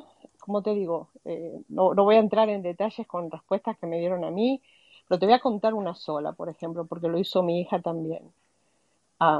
Yo estaba casada con mi ex y me hicieron una cirugía. Cuando fuimos al médico antes de la cirugía, eh, mi ex me dice, ¿no te parece que después de la cirugía podíamos ya empezar a buscar? Vos tenés ya, ya 30 años y yo también, y bla, bla, bla. Digo, sí, bueno, decidimos tener nuestra hija. Hablamos con el médico, nos dijeron, bueno, terminas la operación y tres meses más, cuatro meses más puedes empezar a buscar. En el momento que yo hablé esa conversación con mi ex marido, yo sé que me quedé embarazada. Mi hija nació, la fecha que me dieron de parto era el día 16 de marzo, nació el 11 y nació de más de 40 semanas, porque el anugo ya casi no lo tenía y las unitas las tenía muy largas. Y yo siempre dije, mi hija escuchó y dijo, ya están listos para mí, yo voy. Y tal cual, cuando le hicieron su registro, su lectura de registro, le dijeron eso. Es muy interesante, es un tema, o sea, no todo el mundo este, le interesa este, estos temas, al que le interesa es muy interesante de descubrir. A mí la primera vez que me hablaron de los registros fue una amiga mía que es completamente eh, renuente a todos estos temas, una persona que nunca me había hablado de estos temas. A mí me sonó rarísimo que esta chica me hablara porque la que era más holística, por decirlo así, del grupo era yo. Y me llamó mucho la atención. Este, al que le interesa, al que quiere descubrirse un poco más, es una, o sea, no es, no es nada de vuelta, nada que tiene que ver con una persona que es medium, que contacta espíritus, no tiene nada que ver con eso. Ahora. Es abrir el, el akash personal de cada uno, de, el que cree en otras vidas, eh, registras otras vidas, eh, tenés. Eh, y, muchas cosas te resuenan porque muchas cosas vos las sabés y tu alma las carga. Pero bueno, para mí fue una experiencia hermosa. Bueno, acá ya viene de éter, ¿no? Justamente significa éter. Ahora, desde tú, sin, sin querer, a ver cómo te puedo, sin querer inducir una respuesta, para vos, ¿le encontraste una, una eh, como que eso fue casual o le encontrás que hay algo ahí que aunque no lo sepamos explicar, hay una no casualidad? ¿Cómo lo definirías vos? Desde tu experiencia, digo, porque la acabas de contar. No hay, no hay una sincronía, no hay ninguna no casualidad. Vivimos en una sincronía constante. Bueno, lo, importante. Lo que pasa que, lo que pasa que de mi manera de verlo, hay una cuestión a veces de, querer tener el control mm. sobre lo que creemos que creemos, porque eso nos da un nivel de seguridad. Y cuestionarnos a veces nos, nos pone en un terreno de, de inseguridad y de, no saber este, para dónde salir. Entonces a veces es mejor quedarse con lo conocido que nos da una, en la zona de confort y saber que, bueno, esto lo conocemos, esto es lo de siempre. Este, no es mi personalidad, entonces para mí yo soy muy de explorar y, y cuando me decís una cosa, nunca te digo que no primero. No tengo el tiempo que tenés vos para, porque vos das muchísimas referencias que se nota que todos los temas los abordás este, con un montón de información de, backup que, que provee, que la leíste. Para que la vayan a buscar.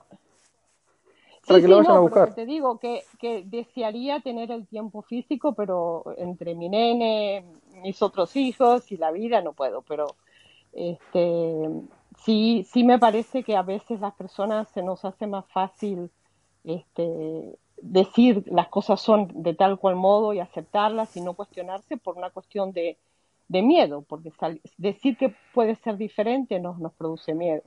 Sí, o romper nuestras... A ver, las creencias son limitantes, cualquiera sea.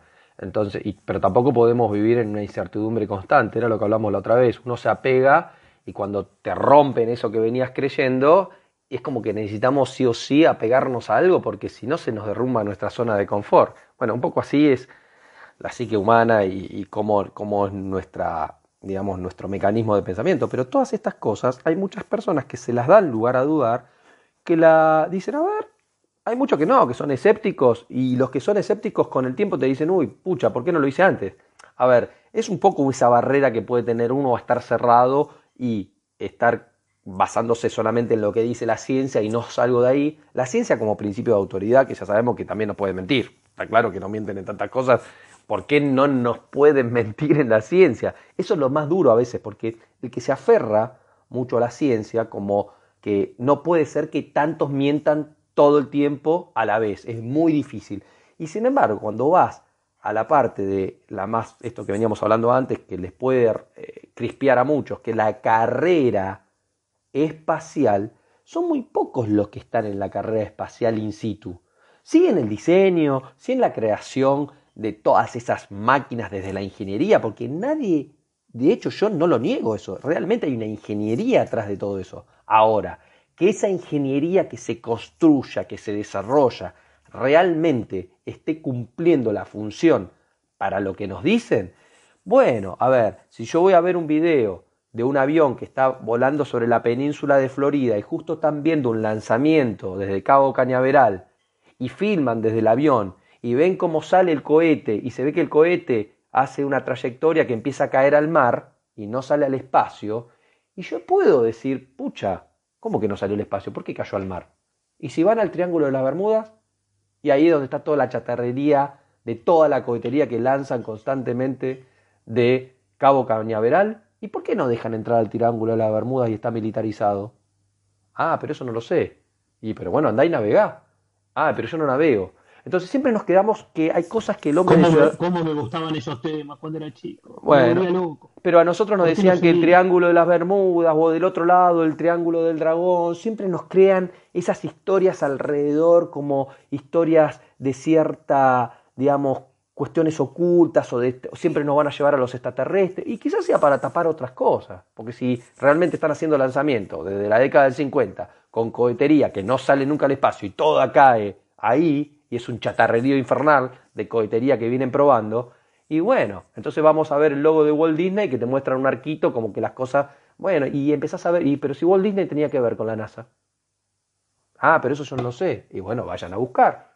Entonces empezamos a encontrar muchas asociaciones y relaciones que, claro, cuando uno eh, está falto de esa información, y está claro, y es, bien que, está bien que uno pueda eh, apegarse a solamente una parte de la ciencia. Lo que pasa es que estos seres que están ahí atrás, eh, que están, como el fundador del JPL, que fue el Jet Propulsion Laboratory, que fue un mago, como le digo, Jack Parson, búsquenlo, que después se unió con la parte de la CIA, con Werner von Braun, que eran estos científicos alemanes, y Walt Disney, y después prácticamente de la década del 50, del 50 y pico, crean la NASA. Entonces ahí empezás a ver por qué todas estas mismas personas que tienen mucho poder de decisión en parte también al presupuesto que manejan y de dinero para crear esas cosas. Bueno, a ver, después es una cuestión de fe el que quiera creer en eso, porque si no saliste afuera, estás creyendo. Si vos no lo viviste por tus propios medios, estás creyendo. Ahora, nadie hace juicio por lo que puede creer cada uno. Repito, que quiere creer que el hombre llegó a la luna, está todo bien. Hay mucha gente que no le cierra bajo ningún concepto y hay otra que sí. Bueno, las dos cosas a la vez no pueden ser. O se fue, o no, o no- o ahora, ¿estás embarazada o no estás embarazada? Media embarazada no podés estar. Hay cosas que llegás a que no puede haber grises. O es blanco o es negro. Hay otras cosas que sí puede haber grises.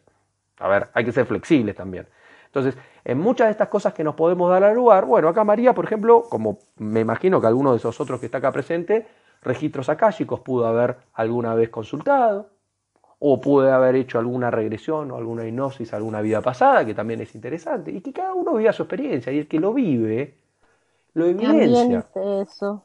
Bueno, y lo evidencia, y una vez que lo evidencias vos, y vos vas correlacionando con lo que sentís, con lo que observás, con lo que ves en tu linaje, con lo que podés ir a averiguar, a ver si es cierto o no, y comparar.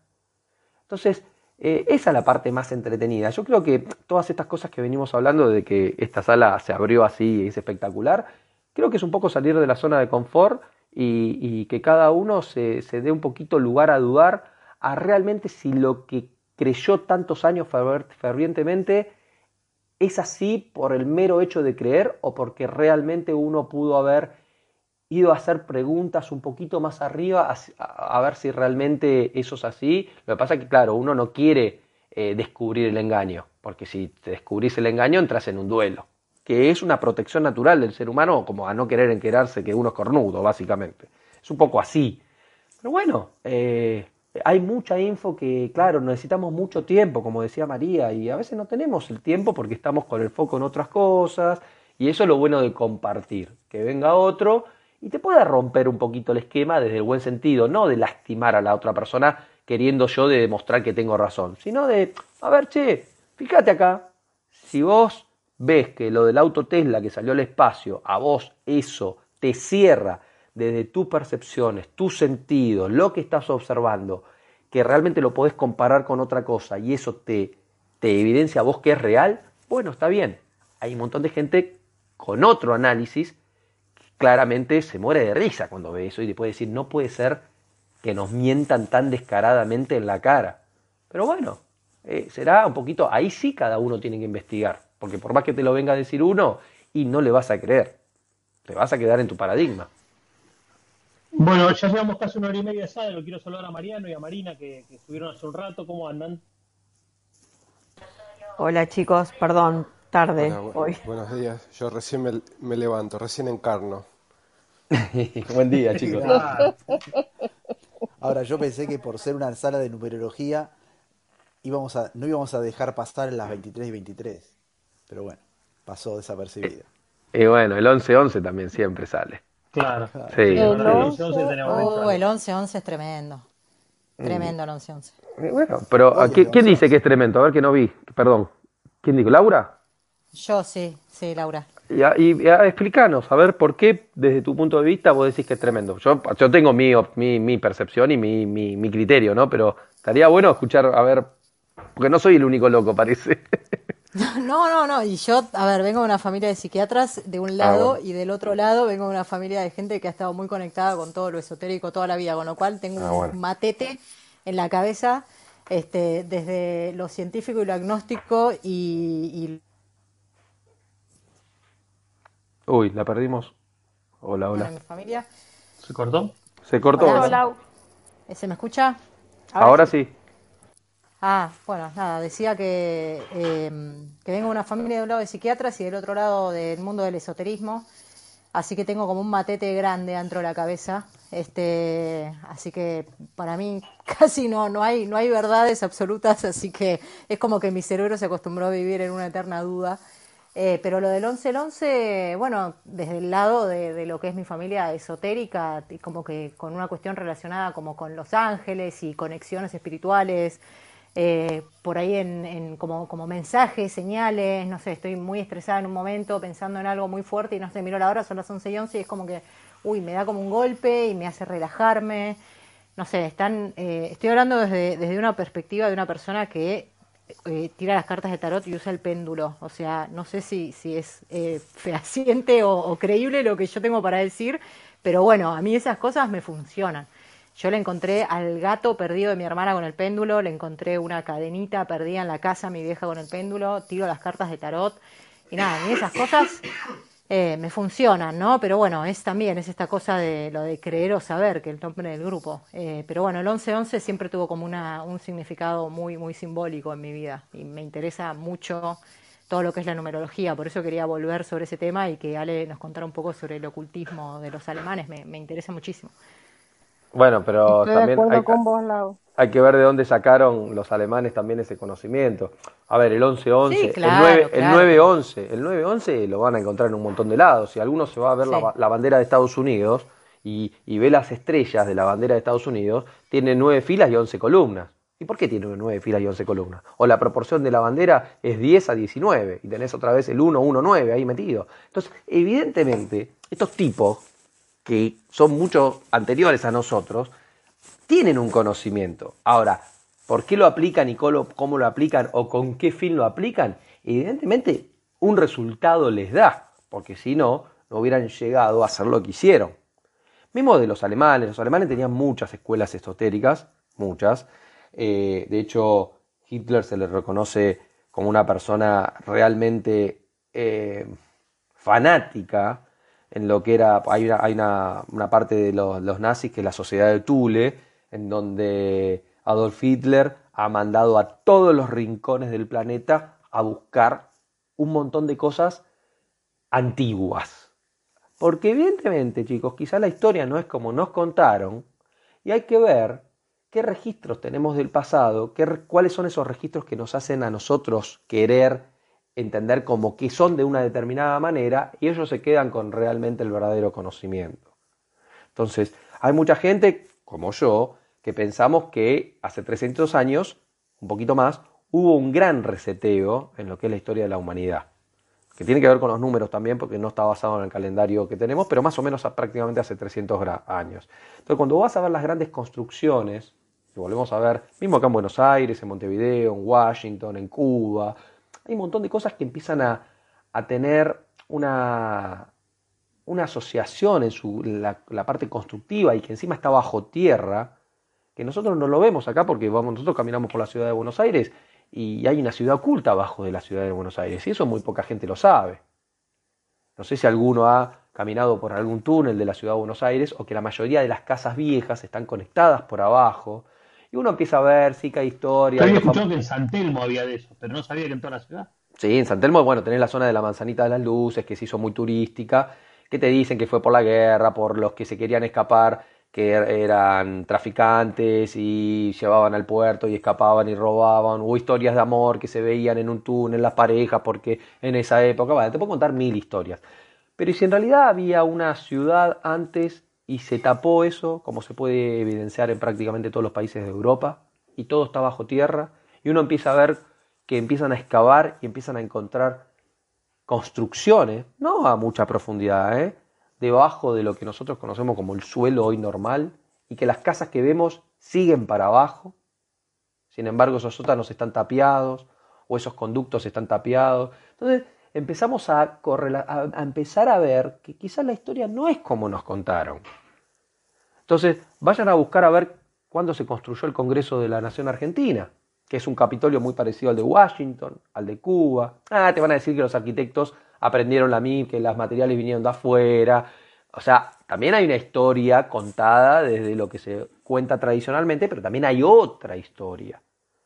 Y si eso continúa para abajo, y si no se encuentran fotos de la piedra fundamental de la construcción del Congreso, ay, pero no existía la fotografía. Pero si la fotografía existe prácticamente de 1840 en la República Argentina, ¿cómo no va a haber registro de la colocación de la piedra fundamental que fue prácticamente el, Congreso de la Nación Argentina se construyó a partir creo que de 1896 y supuestamente se terminó en 1902 y no hay fotografía del presidente de aquel momento colocando la piedra fundamental de lo que es el Congreso de la Nación Argentina, ni una foto. Entonces, claro, bueno, empezás a dudar de ciertas cosas, bueno, ¿quién lo construyó? Estaba construido de antes. ¿Cuáles eran los edificios que estaban alrededor de la Plaza de Mayo? ¿Por qué el barrio 11? Nadie se puso, hablando de los números, a preguntar por qué está el barrio 11 en la ciudad de Buenos Aires. ¿Y a cuántas cuadras está el Congreso de la Plaza de Mayo? ¿Y dónde está el Congreso? ¿En qué barrio está? Y justo 11 cuadras hay. ¿Y entonces quién diseñó eso? ¿Qué había antes donde está el obelisco, que estaba la iglesia de San Nicolás? ¿Por qué tiraron el, la iglesia de San Nicolás y construyeron un obelisco que representa al falo de Osiris y que representa básicamente a una construcción masónica por excelencia. ¿Quién fundó la Argentina? Y volvemos a los números y las cuadras. ¿Y por qué el Banco Nación está a tantas cuadras de la Casa Rosada o a tanta distancia de la, cuadra, de la Casa Rosada y forma un triángulo con el Congreso? ¿Quién diseñó todo eso? ¿Por qué diseñaron la, la ciudad de La Plata de cierta forma? Y empezamos con los números, con las proporciones. Entonces ahí hay que empezar a cuestionar y empezar a asociar. Entonces cuando vos pones eso, vos decís, volvemos, ¿es casualidad o hay alguien que está ahí atrás y tiene un origen eso que no es casual? Entonces, son preguntas, ¿eh? yo no estoy afirmando nada y, las hago como preguntas para que a otros les dispare si realmente digo esto acá en Buenos Aires, como puedo ir al aeropuerto de Denver en Estados Unidos y ver cómo está construido ese aeropuerto, como puedo ir a Washington, que no hace falta también ir, a, ir ahí, vas a un montón de películas y lo vas a ver en las películas también. Porque ahí las películas siempre te lo van a trastocar eh, de una manera un poco más divertida y ocultando la información, pero aquellos que le interese pueden empezar así muy levemente, no sé si vieron la película del Código da Vinci. Entonces, ¿y quién fue da Vinci? ¿Y por qué escribía en espejo Leonardo da Vinci? Y si escribo el espejo en 3 y tengo en simetría otro 3, ¿me forma un 8? Ah, mira, sí, un 3 espejado con un 3 es un 8. Y ese es el 33. Y quizás el 33 sea un 8. Y el símbolo 8 es el símbolo del infinito.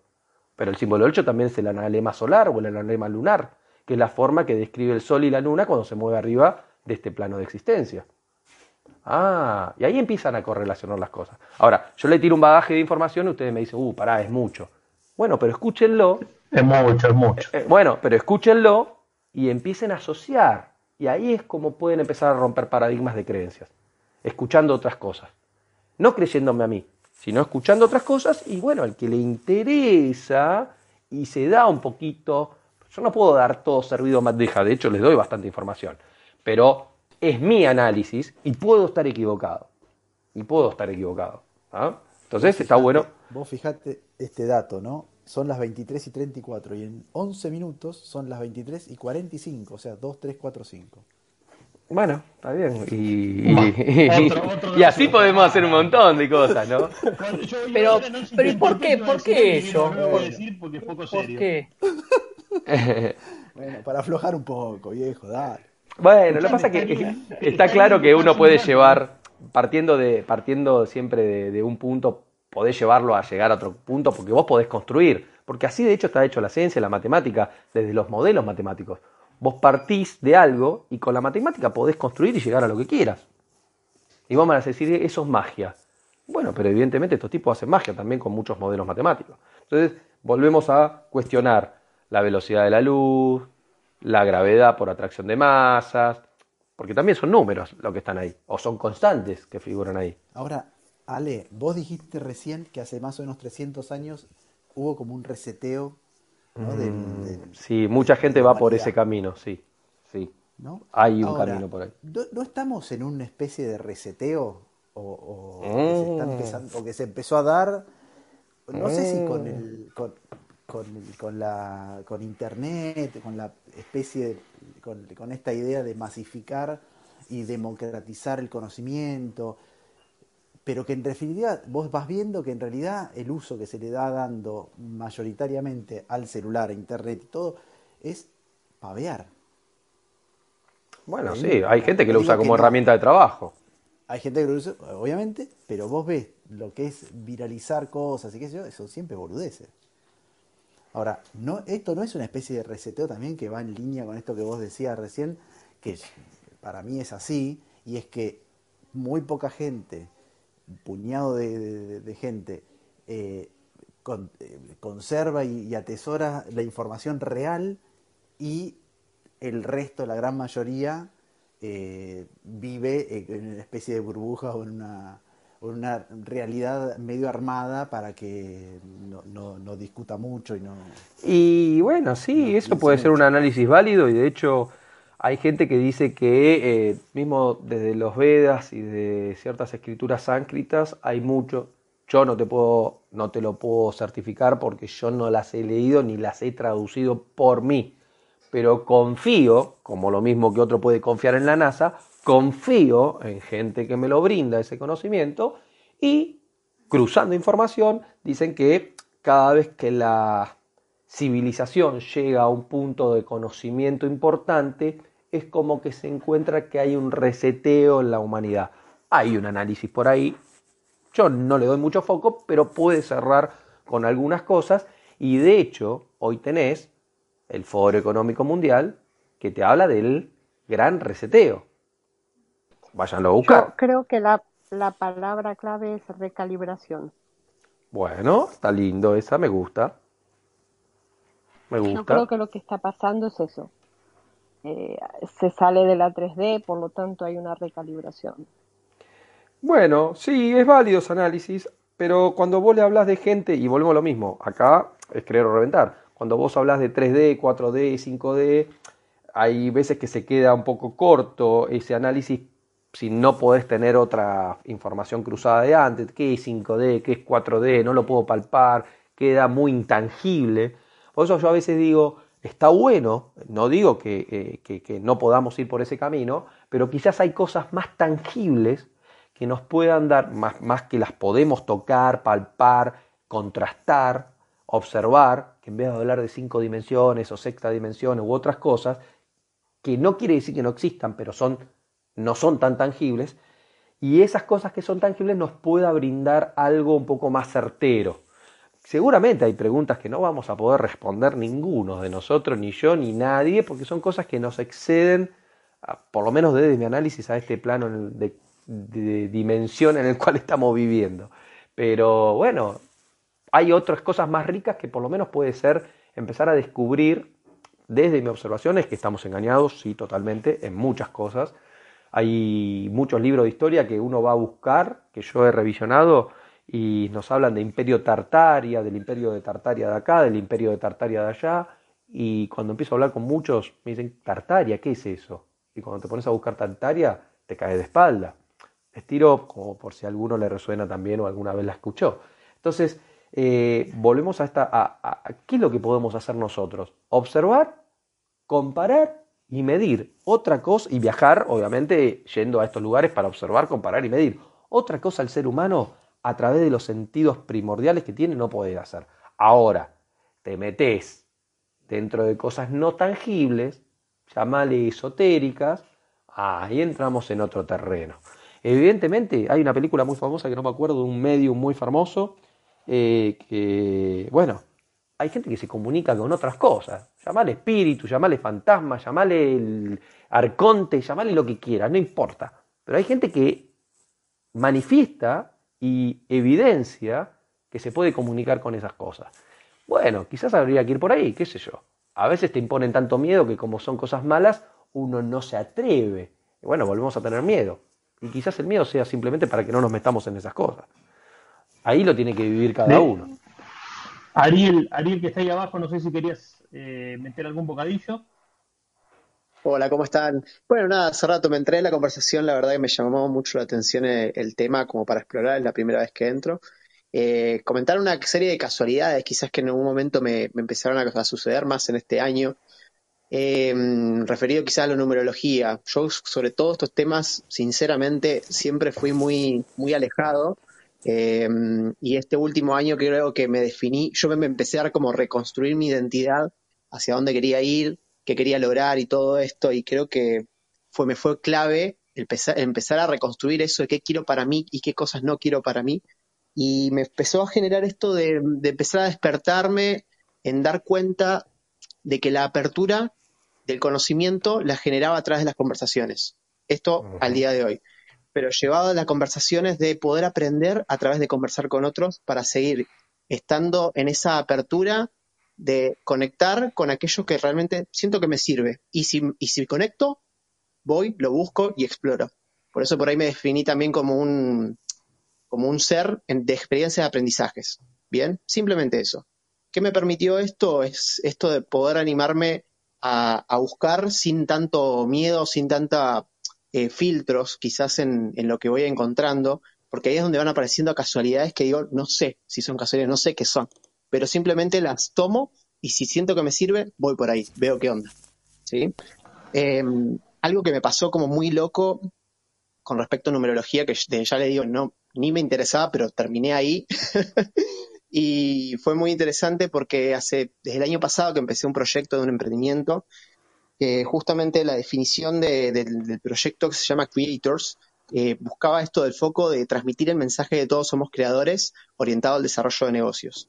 Bien, entonces nada, la, idea es crear tipo un company builder que permita generar todas las herramientas orientadas a la creación de negocios. Nada que ver con todo lo que voy a contar, pero tiene que ver con el hecho de que desde que empecé a definirme ahí, de empezar a sentirme creador, es de donde empecé a también a conectar con lo que quería quizás, ¿no? Em, en esto, uno de los primeros clientes que valía nuestro modelo de negocio que empezamos a, trabajar, em, dentro de su proceso de transformación, donde fuimos llevando a lo largo de unos meses, eh, define un nombre muy importante para él, para su nuevo negocio, que se llama 936. Ah, esos, esos tres números, 936, para él simbolizaban algo muy importante, que cuando me empieza a contar un poco de su historia, él era muy fanático del enagrama. Entonces me hablaba del camino de integración del enagrama de lo que se llama, bueno, el camino de integración que tiene una forma de triángulo, y yo le digo, qué casual, porque tengo mucha conexión con los triángulos a lo largo de mi vida, no tengo idea por qué, bien, y siempre en el enagrama yo me sentí siete. Eh, no sé si conocen el tema de la herramienta del enagrama, pero es algo muy interesante si quieren buscar un poco más. Habla de una conexión con la parte psicológica, pero también con la parte más del alma espiritual, que eso lo conocí después más adelante. Y se describe muy eh, bien. Andan muy bien el enagrama con los eneatipos, andan muy bien, se describen muy bien las personalidades. La verdad que sí, descubrí mucha, mucha precisión en algunas cuestiones, pero acá también descubrí algo interesante. Dentro de este número 7 que yo me identificaba y me seguía a lo largo de mi vida, eh, cuando hablo con él y hago el test de nuevo, y él personalmente con él, me dice, che, vos estás teniendo un problema, me dice, porque vos no sos 7, muy probablemente seas 3, me dice y me empieza a explicar por qué, que a veces los tres tienen una falsa identificación con su imagen, eh, en donde quizás los lleva más a un, a un 7 cuando quieren escapar un poco de la realidad. Y eso me, llamó mucho la atención porque empiezo a conectar con ese 3, eh, digamos que tiene que ver mucho con el tema de, también de la imagen, el ser, eh, el, el lado del ser exitoso de ese lado. eh, y bien siempre tuve problemas con esa relación con el llamado éxito, que para mí creo que es algo que se alcanza todos los días en relación si estoy conectado con mi propósito, ¿no? Eh, ¿Qué pasa con toda esta situación y todos estos números? Es que a partir de eso empiezo a explorar un poco más el camino de integración de lo que es el 9, el 3, el 6, y encuentro una vinculación muy fuerte con todo esto. Hace poco eh, sigo explorando otras herramientas, otras cuestiones, y trabajando con otro de nuestros, clientes, otro de nuestros clientes, eh, empezamos a hablar sobre temas que también que tenían que ver más, medio como el esoterismo, vida pasadas y conexiones con otras cosas, que la verdad que me pareció muy interesante. Eh, todo con un nivel de apertura que me permitió, digamos, después explorar, porque sin, sin apertura eso no hubiese sido posible.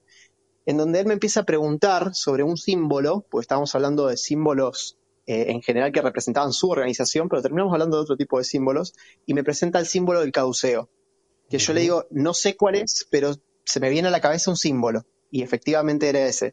Cuando me empieza a hablar de, la, de, qué significaba para él el caduceo, eh, yo empiezo a explorar un poco más y le digo, no, para mí no significa esto, yo lo relaciono mucho con el, con el orden, lo relaciono con estructuras de poder, lo relaciono con un montón de cosas. Y él me dice, no lo pienses, sentilo. ¿Qué sentís cuando ves el símbolo? Y yo lo primero que me salió cuando lo veo simplemente es crear para liberarme. Y ahí empecé a explorar y unir un montón de cosas que no sabía que tenía en mi mente, que le empiezo a conectar. Yo digo, veo las, las serpientes y conocen el símbolo. Están las serpientes, una vara y unas alas. Eh, yo el conecto símbolo esa- que, se, que se usa para la medicina, Ariel, acá. Claro. Bueno, cuando empecé a explorar me di cuenta que era erróneamente usada para la medicina. Así es. Y eso es lo que a mí me llamaba mucho la, mucho la atención, porque se simbolizaba más para el lado económico. Es el símbolo bueno, del tengo una comercio. fuerte conexión con el comercio, ahí va. Es el símbolo del comercio. En realidad el de la medicina es la vara de Esculapio, que es una vara sola con una sola serpiente. Exacto. Yo después esto lo descubrí cuando empecé a buscar un poco más. Por eso Cuando muchas farmacéuticas mí habría que ver si más que medicina es más comercio que farmacéutica. Bueno, puede ser, ¿no? Eh, empiezo a explorar un poco más y le digo, tengo, esto lo veo como una fuerte conexión entre, para mí las dos serpientes simbolizaban una conexión entre lo femenino y lo masculino, eh, uniéndose para lograr como una especie de ADN, ¿viste? Como esa conexión con el ADN. Casualmente, después, hablando con un amigo, contándole esta historia, todo esto trans- transcurrió en un mismo día, le cuento esta historia eh, y él me dice, che, lo, que dijiste, el tema del orden y el tema de no me acuerdo qué otro tema más, me dicen, tiene mucha vinculación con el 3 y el 7. Vuelve a aparecer los números. Y yo le digo, pero, pero ¿por qué? Y me explica hay un, un par de cuestiones que tenían que ver más con la parte esotérica, eh, que tenía que ver una con el, eh, el 3, tenía que ver más que nada con la parte de, crea- de creación, por esto que siempre aparece en las religiones y en todo esto, el símbolo del 3 como su- eh, algo poderoso, digamos, de la conexión del Padre Espíritu y Padre Espíritu, bueno, no me acuerdo cómo era. La Trinidad. Pero eh, y va por ahí. Sí. La, la Santísima Trinidad, ahí va. Eh, y después el 7, que también aparecía como algo bastante interesante. Y yo sigo explorando sobre eso. Y casualmente ese día, sí, que me sentía como muy conectado, escuchando lo que pasaba a mi alrededor, escucho a una amiga mía me dice, che, viste que hay un eclipse en estos días. Yo cero bola, sinceramente, a eso, pero me dice, eh, hay un eclipse, mirá, fíjate en tu carta astral, esto, lo otro, en qué incide. Y yo dije, bueno, si me lo dijo por algo es, voy y busco. Eh, busco y la conexión me empieza a decir cuestiones de vidas pasadas, de, de que tenía que de buscar más acerca de mis vidas pasadas, que iba a encontrar mucha información en esos días. Y casualmente la primera conversación en la que estuvimos hablando de esto del caduceo, él me dice, fíjate, empecé a explorar, porque si tanto está en tu mente, por algo puede ser, me dice, no te aseguro nada porque no manejo nada de esto, pero empecé a explorar por vidas pasadas, me dice. Y fue como muy interesante esa conexión. Ahora, sigo explorando, me sorprendo por eso, pero cuando voy, eh, antes de irme a dormir ese día, a un lugar donde decía la carta astral, numerología, puse numerología cuando hago eh, el tema de los, de, de mi fecha de nacimiento, mi nombre y todo eso, me salen tres números. No, cuatro números. Dentro de esos cuatro números eh, me salen el 9, el 6, el 3 y el 7. Y cuando salen estos números yo me quedo sorprendido, digamos, por la conexión de estas cosas que parecen totalmente aleatorias, pero casualmente ese día las fui encontrando todas como pequeños detalles. Y no sé, no sé qué es, no le puedo dar explicación, pero simplemente sucedió y creo que semana a semana voy encontrando como pequeñas pistas el simplemente haberme permitido explorar y no ponerle tantos filtros a las cosas. Eh, no creerme tanto las historias que me contaron y empezar simplemente a, a sentirme un poco más modo esponja y explorar un poco más. Solo eso. No sé si alguien le pasó. Excelente, excelente, Ariel. Por algo, por algo Tesla utilizaba esos siempre esos tres números, 3, 6, 9. Y te voy a dar una guía. Anda por las matemáticas vorticiales, que tienen que ver justamente eh, en cómo es la generación de energía en este lugar donde vivimos, que es todo vorticial y va teniendo todo un giro, que puede ser para un lado o para el otro, y tiene mucho que ver en cómo se secuencian esos números. No solamente el 369 como primordiales, sino los otros. Y, va por ahí. Y si te apareció en la cabeza y lo resonás, y anda a explorar, ahí tenés que meterte de lleno a vidas pasadas y a todo, porque tenés info que de manera consciente hay algún mecanismo que te lo está trayendo de lo inconsciente a lo consciente. Y eso está bueno. Sí, sí, sí, lo de, lo de Tesla me llamó mucho la atención porque lo había encontrado y esto le sorprendió mucho a mi amigo, que cuando él, eligió el nombre de su empresa, eh, orientado a esto, eh, conectó también mucho con lo de Tesla y sintió que algo teníamos que hacer, ¿viste? Algo teníamos que hacer juntos, él, ¿viste? Y al día de hoy que pasamos de ser muy amigos porque conectamos más allá de esto de, de la parte del emprendedurismo, él siendo cliente y todo el desarrollo de todo su proyecto, a empezar a crear proyectos que realmente empiecen a tener un impacto un poco más grande y apoyarnos con nosotros, ¿viste? Entre nosotros. Así, con Conectando con él, es que hace poco hice un viaje a Mendoza en donde pareció ser todo tan sincrónico, tan hermoso, porque eh, nos, encontramos con un grupo de personas, ¿sí? Donde cada una de esas personas tenía algo para aportar a nivel de conciencia. Es decir, eh, sea casualidad, sea lo que sea, pero ese día nos encontramos todos ellos, que yo no los conocía en persona, los conocí cuando fui allá, y simplemente nos permitimos explorar qué podíamos enseñarnos. Y se juntaron una serie de casualidades que no voy a, poner, no voy a poder explicar todas ahora, pero cantidades que tenían que ver también con vidas pasadas, conexiones con cosas fuera de este plano que las aprendí ese día y, así un montón de cosas que me permitieron seguir explorando, nada más. Pero para vos, me encanta la misma forma que lo llevaste. ¿Para vos son casualidades? panorama. No, ah, no, no, ah, bueno, ahí está el tema. en darse al lugar eso, a dudar de, si son casualidades o no, y realmente, a ver, todos somos maestros y aprendices a la vez en esto, porque justamente cuando uno entra a vibrar, y esto de vibrar eh, puede ser, hagamos de cuenta, eh, no es que seamos ni mejores ni peores o que estemos despiertos o dormidos, sino que es como que si vos hablas chino y me hablas en chino y yo no entiendo y no te voy a entender. Ahora, si hablamos chino los dos, vamos a estar como en una comunicación, digamos, de ida y vuelta. Esto es un poco así.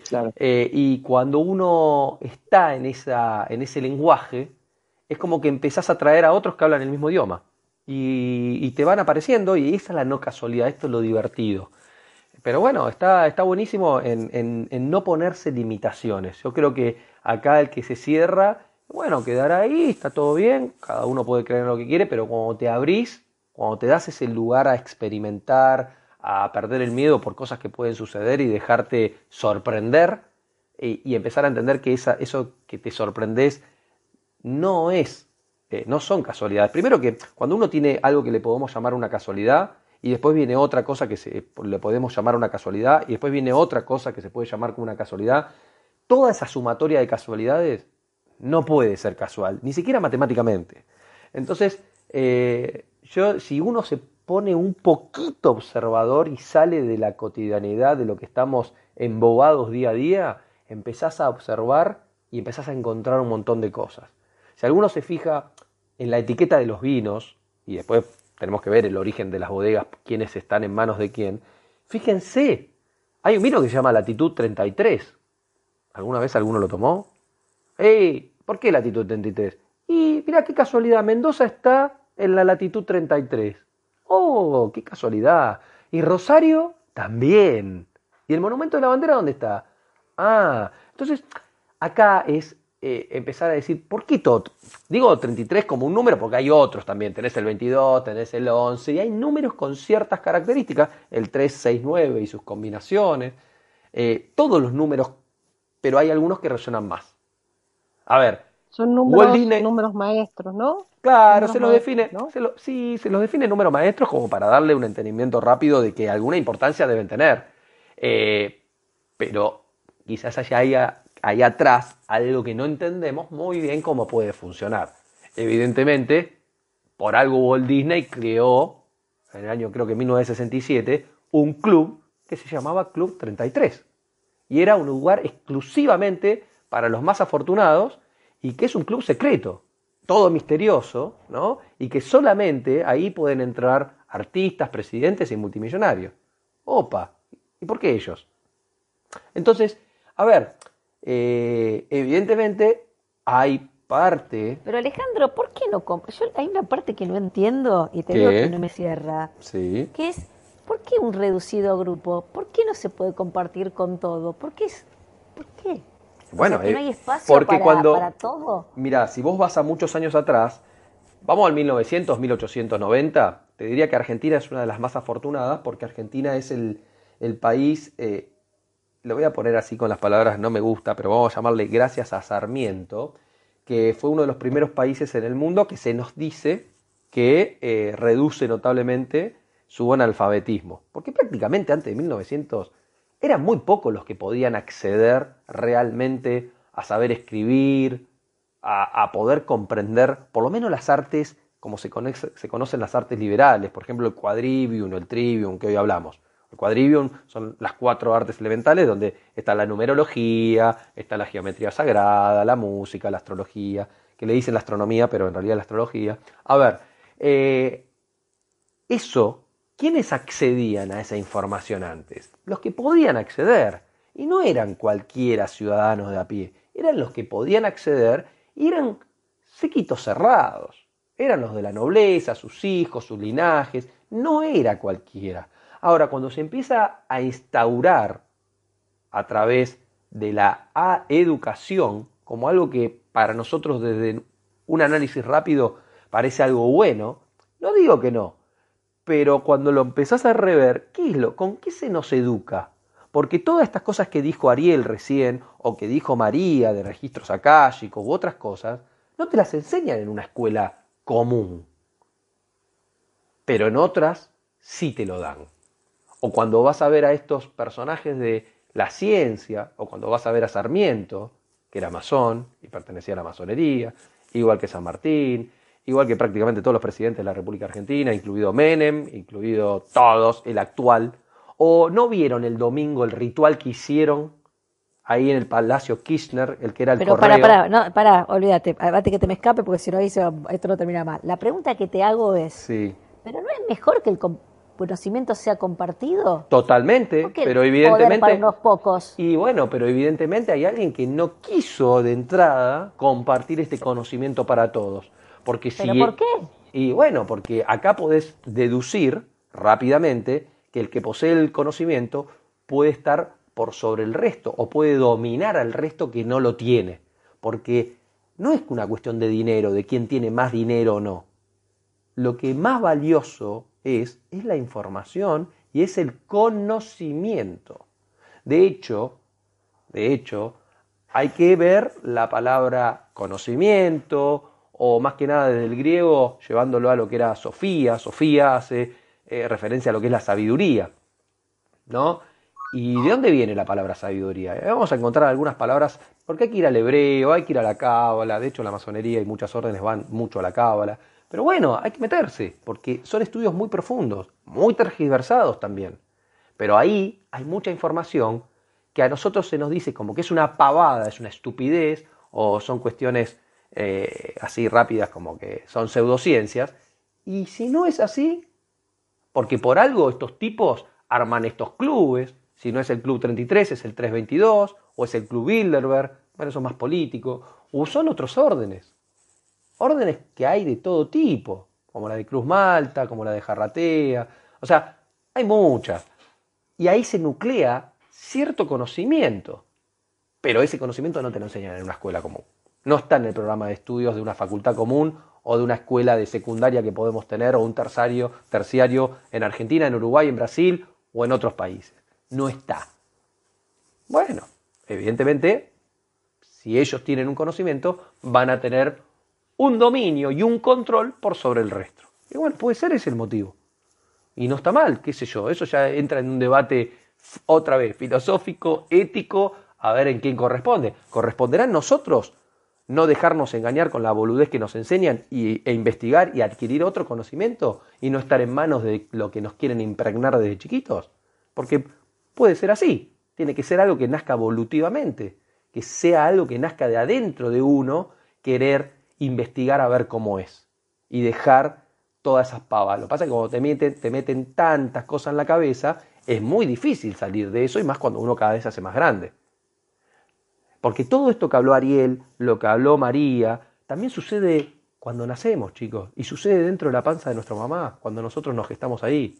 Si alguna de las mamás que están acá se dio cuenta cuando realmente se impregna algo, llámenle alma, espíritu, energía, lo que sea, dentro de una mujer, la mujer que realmente está conectada, y yo lo he hablado con muchas mujeres, en ese momento, porque uno puede estar, como hoy mismo las mujeres son mamás, son emprendedoras, están de ama de casa, están trabajando, y se pierden en ese momento, no el de la gestación, sino el momento en que se impregna algo en esa vida que nace dentro del útero de la mujer, hay mujeres que sienten un chispazo, y es el chispazo cuando se impregna la vida y empieza a latir el corazón del bebé.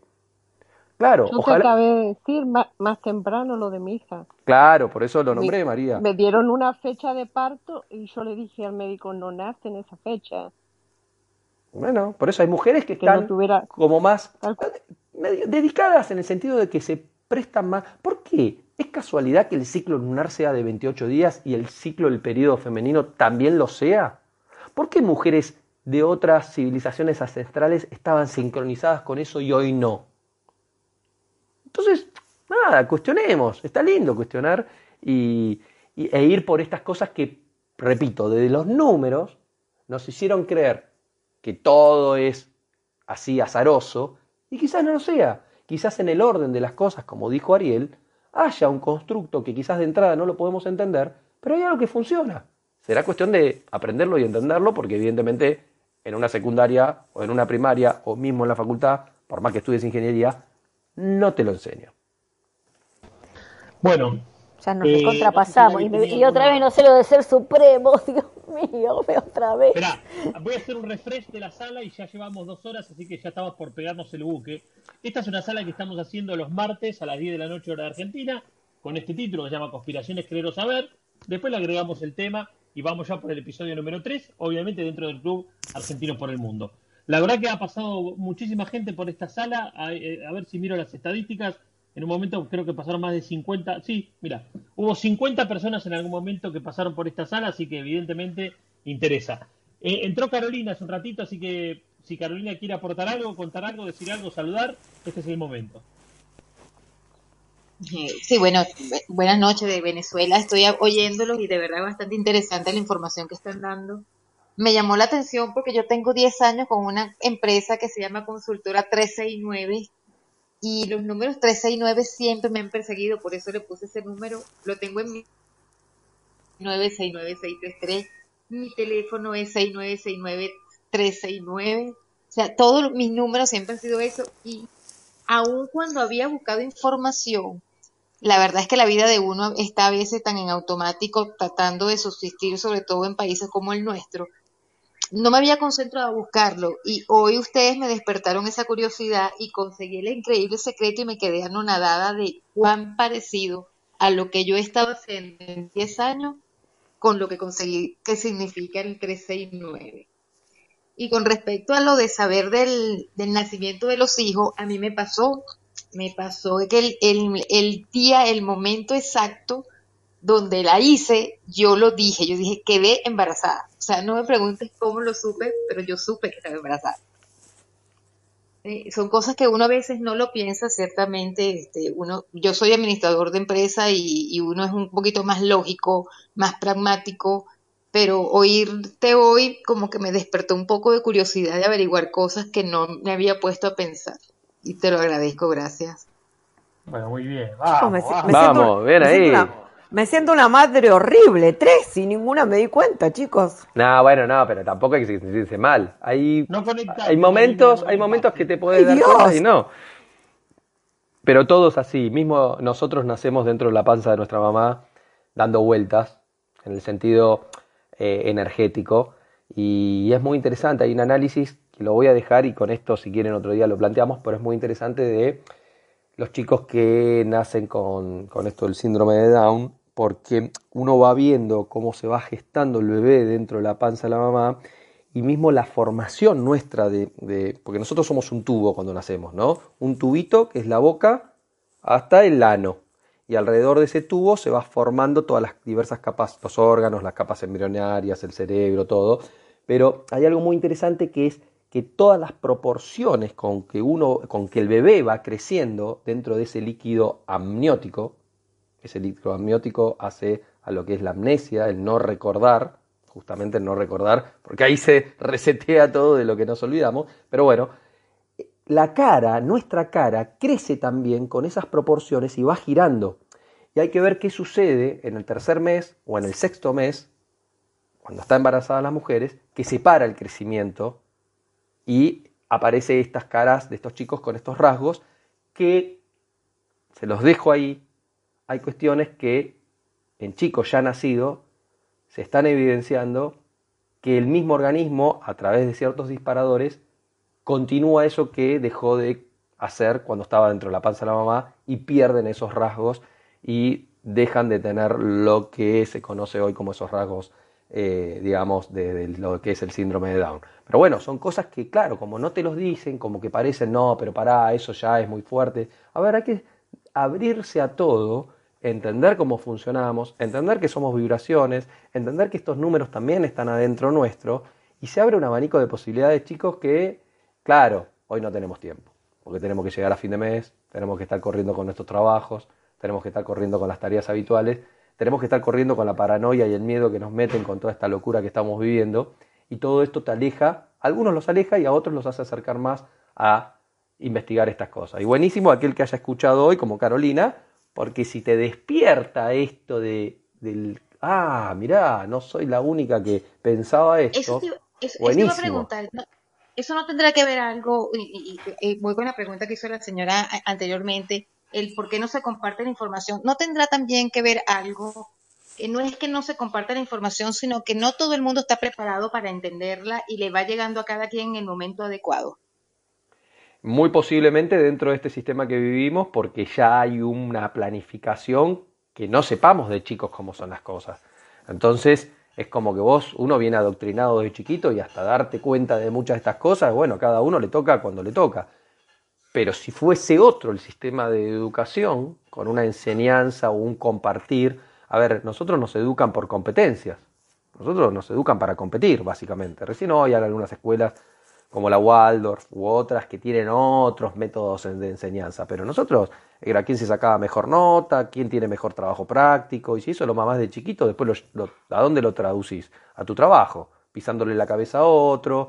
Está bien que hoy hay escuelas y trabajos donde se forman equipos de trabajo, que esto, que lo otro, pero siempre uno ya tiene el sesgo de cómo nos adoctrinaron de chiquito, de eso que se nos queda de el competir, y si uno no lo trabaja eso, y vos querés ser siempre mejor que el otro. Eh, pero bueno, esto tiene toda una planificación desde chico, desde muchos años atrás. Si se pudiera revertir eso y cambiar ese paradigma, y capaz que no habría la necesidad de- de que nadie se dé cuenta porque estaría todo dado de per se. Pero evidentemente hay un ocultamiento, hay un engaño, hay un montón de cosas que desde la misma asociatividad que cada uno comentó acá, cada uno ya vivió ciertas experiencias donde no son casualidades y que a uno le llevan a, seguir investigando. Bueno, buenísimo. Por eso digo, estará en nosotros darnos cuenta y, e investigar en este sistema en el cual nacimos y estamos viviendo. Porque evidentemente esa información no te la dan así nomás. Alejandro, Sí. Bueno, sí, Alejandro. Ariel, lo último. último, es una cosita que me pareció muy interesante. Recién te fui a buscar a Instagram y la frase que tenés escrita ahí fue una frase que me la dijeron en Mendoza de la historia que conté. Solamente digo eso. ¿La de volver al origen? Sí, volvemos. Y si te bueno. parece, después contactamos y hablamos un poco más. Cuando quieras. Sí, Pero- sí, sí. Tiene un porqué, tiene un para qué, obviamente. Sí, tiene-. Es un chiste, ¿eh? Mike, yo quería decir algo antes de que cierres. ¿eh? Sí, sí, por favor, Mariano. Ya estás despierto, ya tomaste un cafecito. Sí, sí, tomé un cafecito. Me, me metí por error en esta sala. Yo había leído sexología y que íbamos a hablar del número 69. Es- pero bueno, nada. Quedará para, Este- para alguna próxima. Para, no, lo que le quería decir a Gabriela, que es muy interesante, yo con Gabriela tengo una resonancia muy particular, que la pregunta que le hizo Alejandro, te planteo lo mismo, Gabriela. Gabriela es, para los que no la conocen, es coach financiera, este, que podría ser interesante que te hagas la misma pregunta con el tema de las finanzas. ¿Por qué es tan reducida la cantidad de gente que sabe cómo manejar el dinero, cómo invertirlo? Y lo mismo. ¿Qué ocurre ahí? Así que te lo dejo picando, porque está bien, es más 3D el tema, es del día a día, pero bueno, es, es importante, ¿no? Que la mayoría de la gente no quiere invertir, el miedo, el desconocimiento, como estamos cableados, bueno, nada, eso. Y bueno, no hablamos del 69 entonces, nada, quería decir eso, un beso, chau. Cáncer, el 69 es cáncer. Eh, María- Mariano, te cuento, yo eh, me, me gusta porque me dice coach financiera. Yo no soy coach financiera. A mí me gusta educar. A mí me gusta compartir el conocimiento. Mira qué lindo. Por eso no me gusta Bueno, que me manden a hacer tarea, porque yo lo que hago es, hay que compartir, hay que, hay que distribuir esa información de una manera sencilla, que es un tema que Alejandro tiene como desafío, explicarlo fácil. Porque cuando uno usa terminología que el resto no comprende, aleja ese conocimiento. Y vos lo que tenés que hacer es acercarlo. Leo y olvido, hago recuerdo, practico y aprendo, decía ahí un maestro. Exacto. El desafío es explicarlo fácil, para que el- el- la gente de a pie entienda lo que uno está hablando. Porque si usas palabras que son difíciles para el lenguaje común y la tiene que ir a buscar, alejas. Es que así lo que está estoy bien, tratando es sí, es compartir información. Sí. ¿Entendés? No entiendo por qué, vuelvo a decir, tengo, hay una, hay un parte de cosas que digo, si hay alguien o algo o lo que sea por encima de todo, ¿por qué permite esta injusticia? Ah, bueno, bueno, pero esas son preguntas existenciales, yo no te las voy a poder responder. Bueno, bueno, bueno, Eh, bueno, bueno, Alejandro, sé que eh. leíste tanto. No, bueno, No pero ahí sacamos, no, pero esas son cuestiones particulares. A ver, como me hicieron pregunta, a ver, yo te puedo hacer una pregunta a vos y vos podés responder de tu análisis particular, personal. eh, cuando vos me preguntás del Supremo, que yo acá cada, por eso hay que dejar susceptibilidad de lado. Hay gente que cree en un determinado Dios, porque sigue una determinada religión. Eh, yo desde mi punto particular, yo eso lo dejo completamente fuera ya de análisis eh, en el sentido de las religiones, porque para mí las religiones más que reunir, eh, dividieron muchos años. Entonces, voy desde otro lado. Para mí, para mí, sí hay un creador y sí hay un Dios, que no son el mismo, para mí. Entonces, ese análisis, ese análisis, Pará, pará, pará, pará, pará, pará, no te escapes. ¿El creador y el Dios no es el mismo? para mí no. Ok, no, no, de pero para hecho, en la, Biblia, en, la, en la Biblia también está de esa manera, pero no porque siga una Biblia desde el punto de vista católico, ¿tá? que también he hecho mi análisis y hay gente que lo hace 10.000 veces mejor que yo y la puede decodificar lo mismo que el Corán, que es el que menos tergiversado está, o de alguna Torah.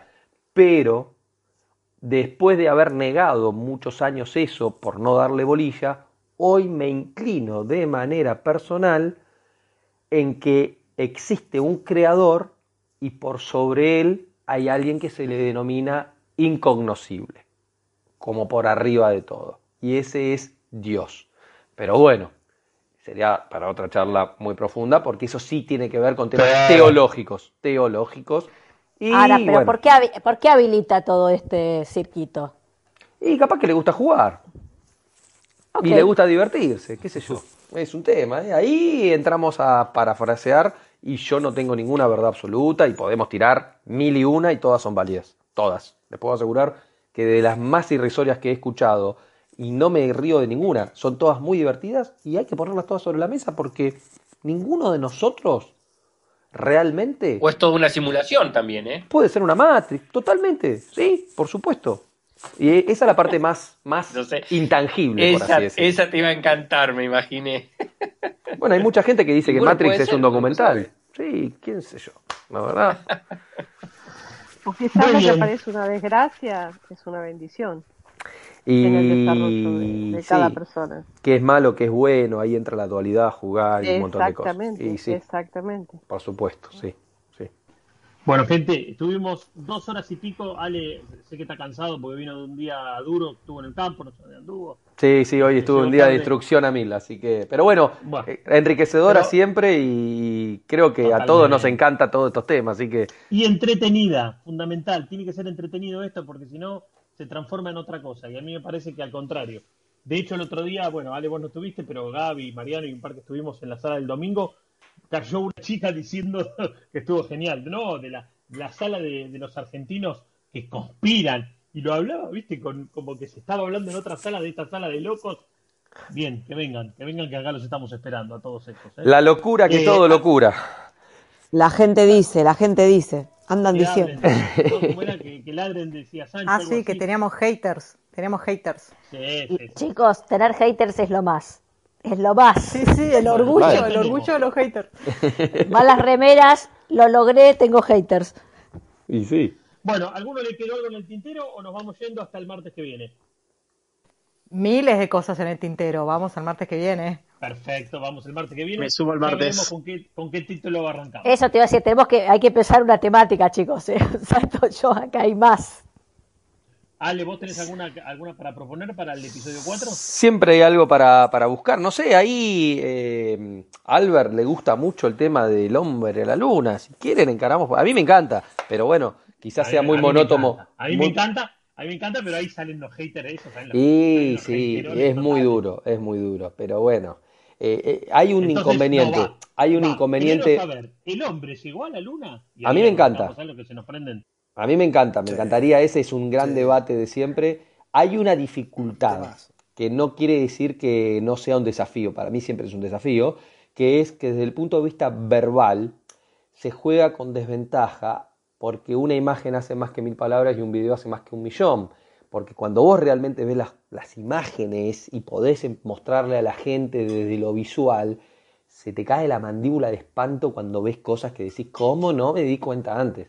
En cambio, desde lo verbal, Me consta. explicar esas cosas y queda muy limitado y queda a expensas del buen comunicador que te pueda hacer imaginar algo, pero queda en la imaginación del otro. Una cosa es ir al hecho. No, a- a- ahí y- Ale es cuando vos vas a decir, vayan a ver tal cosa. Y, sí, y sí, bueno. unas cuantas que... Por eso ahí es cuando le digo a Gaby, Odio, odio el homework, me mandás a hacer. Claro, y sí, bueno. Gaby, pero. Y No, hagamos, sí. hagámosla, hagámosla antes, hagámosla antes un ratito. Veamos algunas cosas y después venimos y consultamos. Si quieren otro día, a modo más, ¿Por qué no más hacemos divertido, hacemos un en Zoom. Instagram? De Zoom, claro. Ahí, En ahí un va. Zoom sí El se Zoom. puede Está mostrar. bueno, qué bueno. Si Pero se pierde la gracia. de- Se pierde Se la gracia de gracia. No, creo que eso hay que hacerlo, pero más adelante. Bueno, cuando quieran. Es que, es que justamente esto lo que tiene de bueno que también te deja al- a la imaginación, porque si no, o sea, Tal cual. Tal Así es la radio. Sí, sí. Claro, y, y yo que soy ama- me encanta la radio, digo, bueno, es eso, lo quiero imaginar. Eso te iba a decir la verdad. La radio es lo más. Por Ale, eso haces esta. Si haces lista de, de tópicos, de, de- de temas, a mí me gustaría que hoy tocaste un poquito el tema de, de ciudades debajo de la Tierra. Me gustaría que tocaras el tema de las ciudades intraterrenas y de los puntos magnéticos del planeta, como el Monte Shasta acá en California, por ejemplo. Sí, o las líneas que- ley. ah, sí, eso me encantaría algún día. O sea, en vez de ir para la Luna o para el espacio, eh, a- hablar un poquito más de lo que hay acá. Bien ahí. Y, y Mariano, Mariano, espero que. ¿Quién está musicalizando, Mariano? María, dale. Sí, pero, pero espero que no lo haga basado en la idea que creía que este era el Club 69. porque No, no. Si no vaya a Igual el, igual el sexo, desde el punto de vista, ¿cómo les puedo decir? Más Tántrico. llamarlo tántrico, bolístico, es la clave desde el punto de energía de muchas cosas que nos tienen oculta y por eso estos muchachos lo manejan muy bien. Pero bueno, eh, entramos Claro. en temas. muy, ese No, es un muy pará, buen tema y pará, conecta pará. mucho con, Para no puedes que ese había título ah, y te vas. Claro, No, claro. no, Es injusto, es injusto. Basta, basta. Alejandro, Pero déjalo. Pero hay que dejarla picando para la próxima, porque si no, eh, no le creamos Sí, intriga. tranquilas. No me alcanza la libreta, basta. Busquen la letra G. Busquen la letra G que no tiene que ver con el PA, tiene que ver con el punto G. Con el Pero punto G. Ay, bueno, pucha, yo que me llamo Gabriela encima. Ay. eh, bueno. Habría que ver por qué le dan tanta importancia a la letra G. Del grupo de los argentinos después de, ese- de esa charla. No, acá- imagínate que si no deseas conspiranoico después de esto. Ponele así, Mike, el, el- el martes que viene. eh, esto de creer o saber, punto G. A ver quién se mete y. y- No, no, no, no, no, dejémoslo para más adelante. Polémico. Te digo, usemos las técnicas marketineras que funcionan. Primero vayamos enganchando audiencia, vayamos entreteniendo a la audiencia y después nos vamos metiendo. La, la mejor manera es que esto sea entretenido. Más allá de las discusiones picantes que puedan surgir en algún momento, eh, que ya nos vamos conociendo, eh, la idea es que, es, es- es que sea entretenido, porque si no se hace, se hace difícil entrarle a ciertos temas, algunos más delicados, otros no tanto. Algunos suelen, a ver, lo del hombre llegó a la luna, hoy en día no se puede calentar nadie con que alguien diga que el hombre llegó a la luna. altura porque ya, no. ya está, ya es un tema instalado. Digamos, después están los, los argumentos que cada uno puede, puede gozar, pero me parece que son temas un poquito más livianos que bueno, después derivan para alguna otra cosita. Este, Yo me pregunto cuándo va a volver, pero bueno. Lo dejamos Sí, para el martes que El viene. año que cual. Siempre la tiran para adelante. Tal bueno. Bueno, Bueno, chicos, Eh, amiguitos Bueno, y que- amiguitas, gracias por haber estado, gracias Ale como siempre, bueno, a todos los que estuvieron acá arriba, a los que no estuvieron, que estuvo, mucha gente abajo también, eh, hubo más de 50, bueno, ahora no sé, no lo actualicé, ahora me voy a fijar después, pero sí, hubo, ah, en un momento el pico máximo fueron por lo menos 50, 60, bueno, 59 personas, así que evidentemente, eh, bueno, a mí personalmente me encanta y me entretiene, así que nos vemos el martes que viene, 10 de la noche, seguramente sea el tema de la luna, salvo que haya algún desvío y cambiemos el tema. bueno. Gracias chicos nuevamente, un gusto con todos y bueno, eh, Gracias. Compartiré más Gaby la próxima, prometo, prometo. Ay, Dios. Saludos. Chao, chicos. Buenas Chao, noches. chao a todos.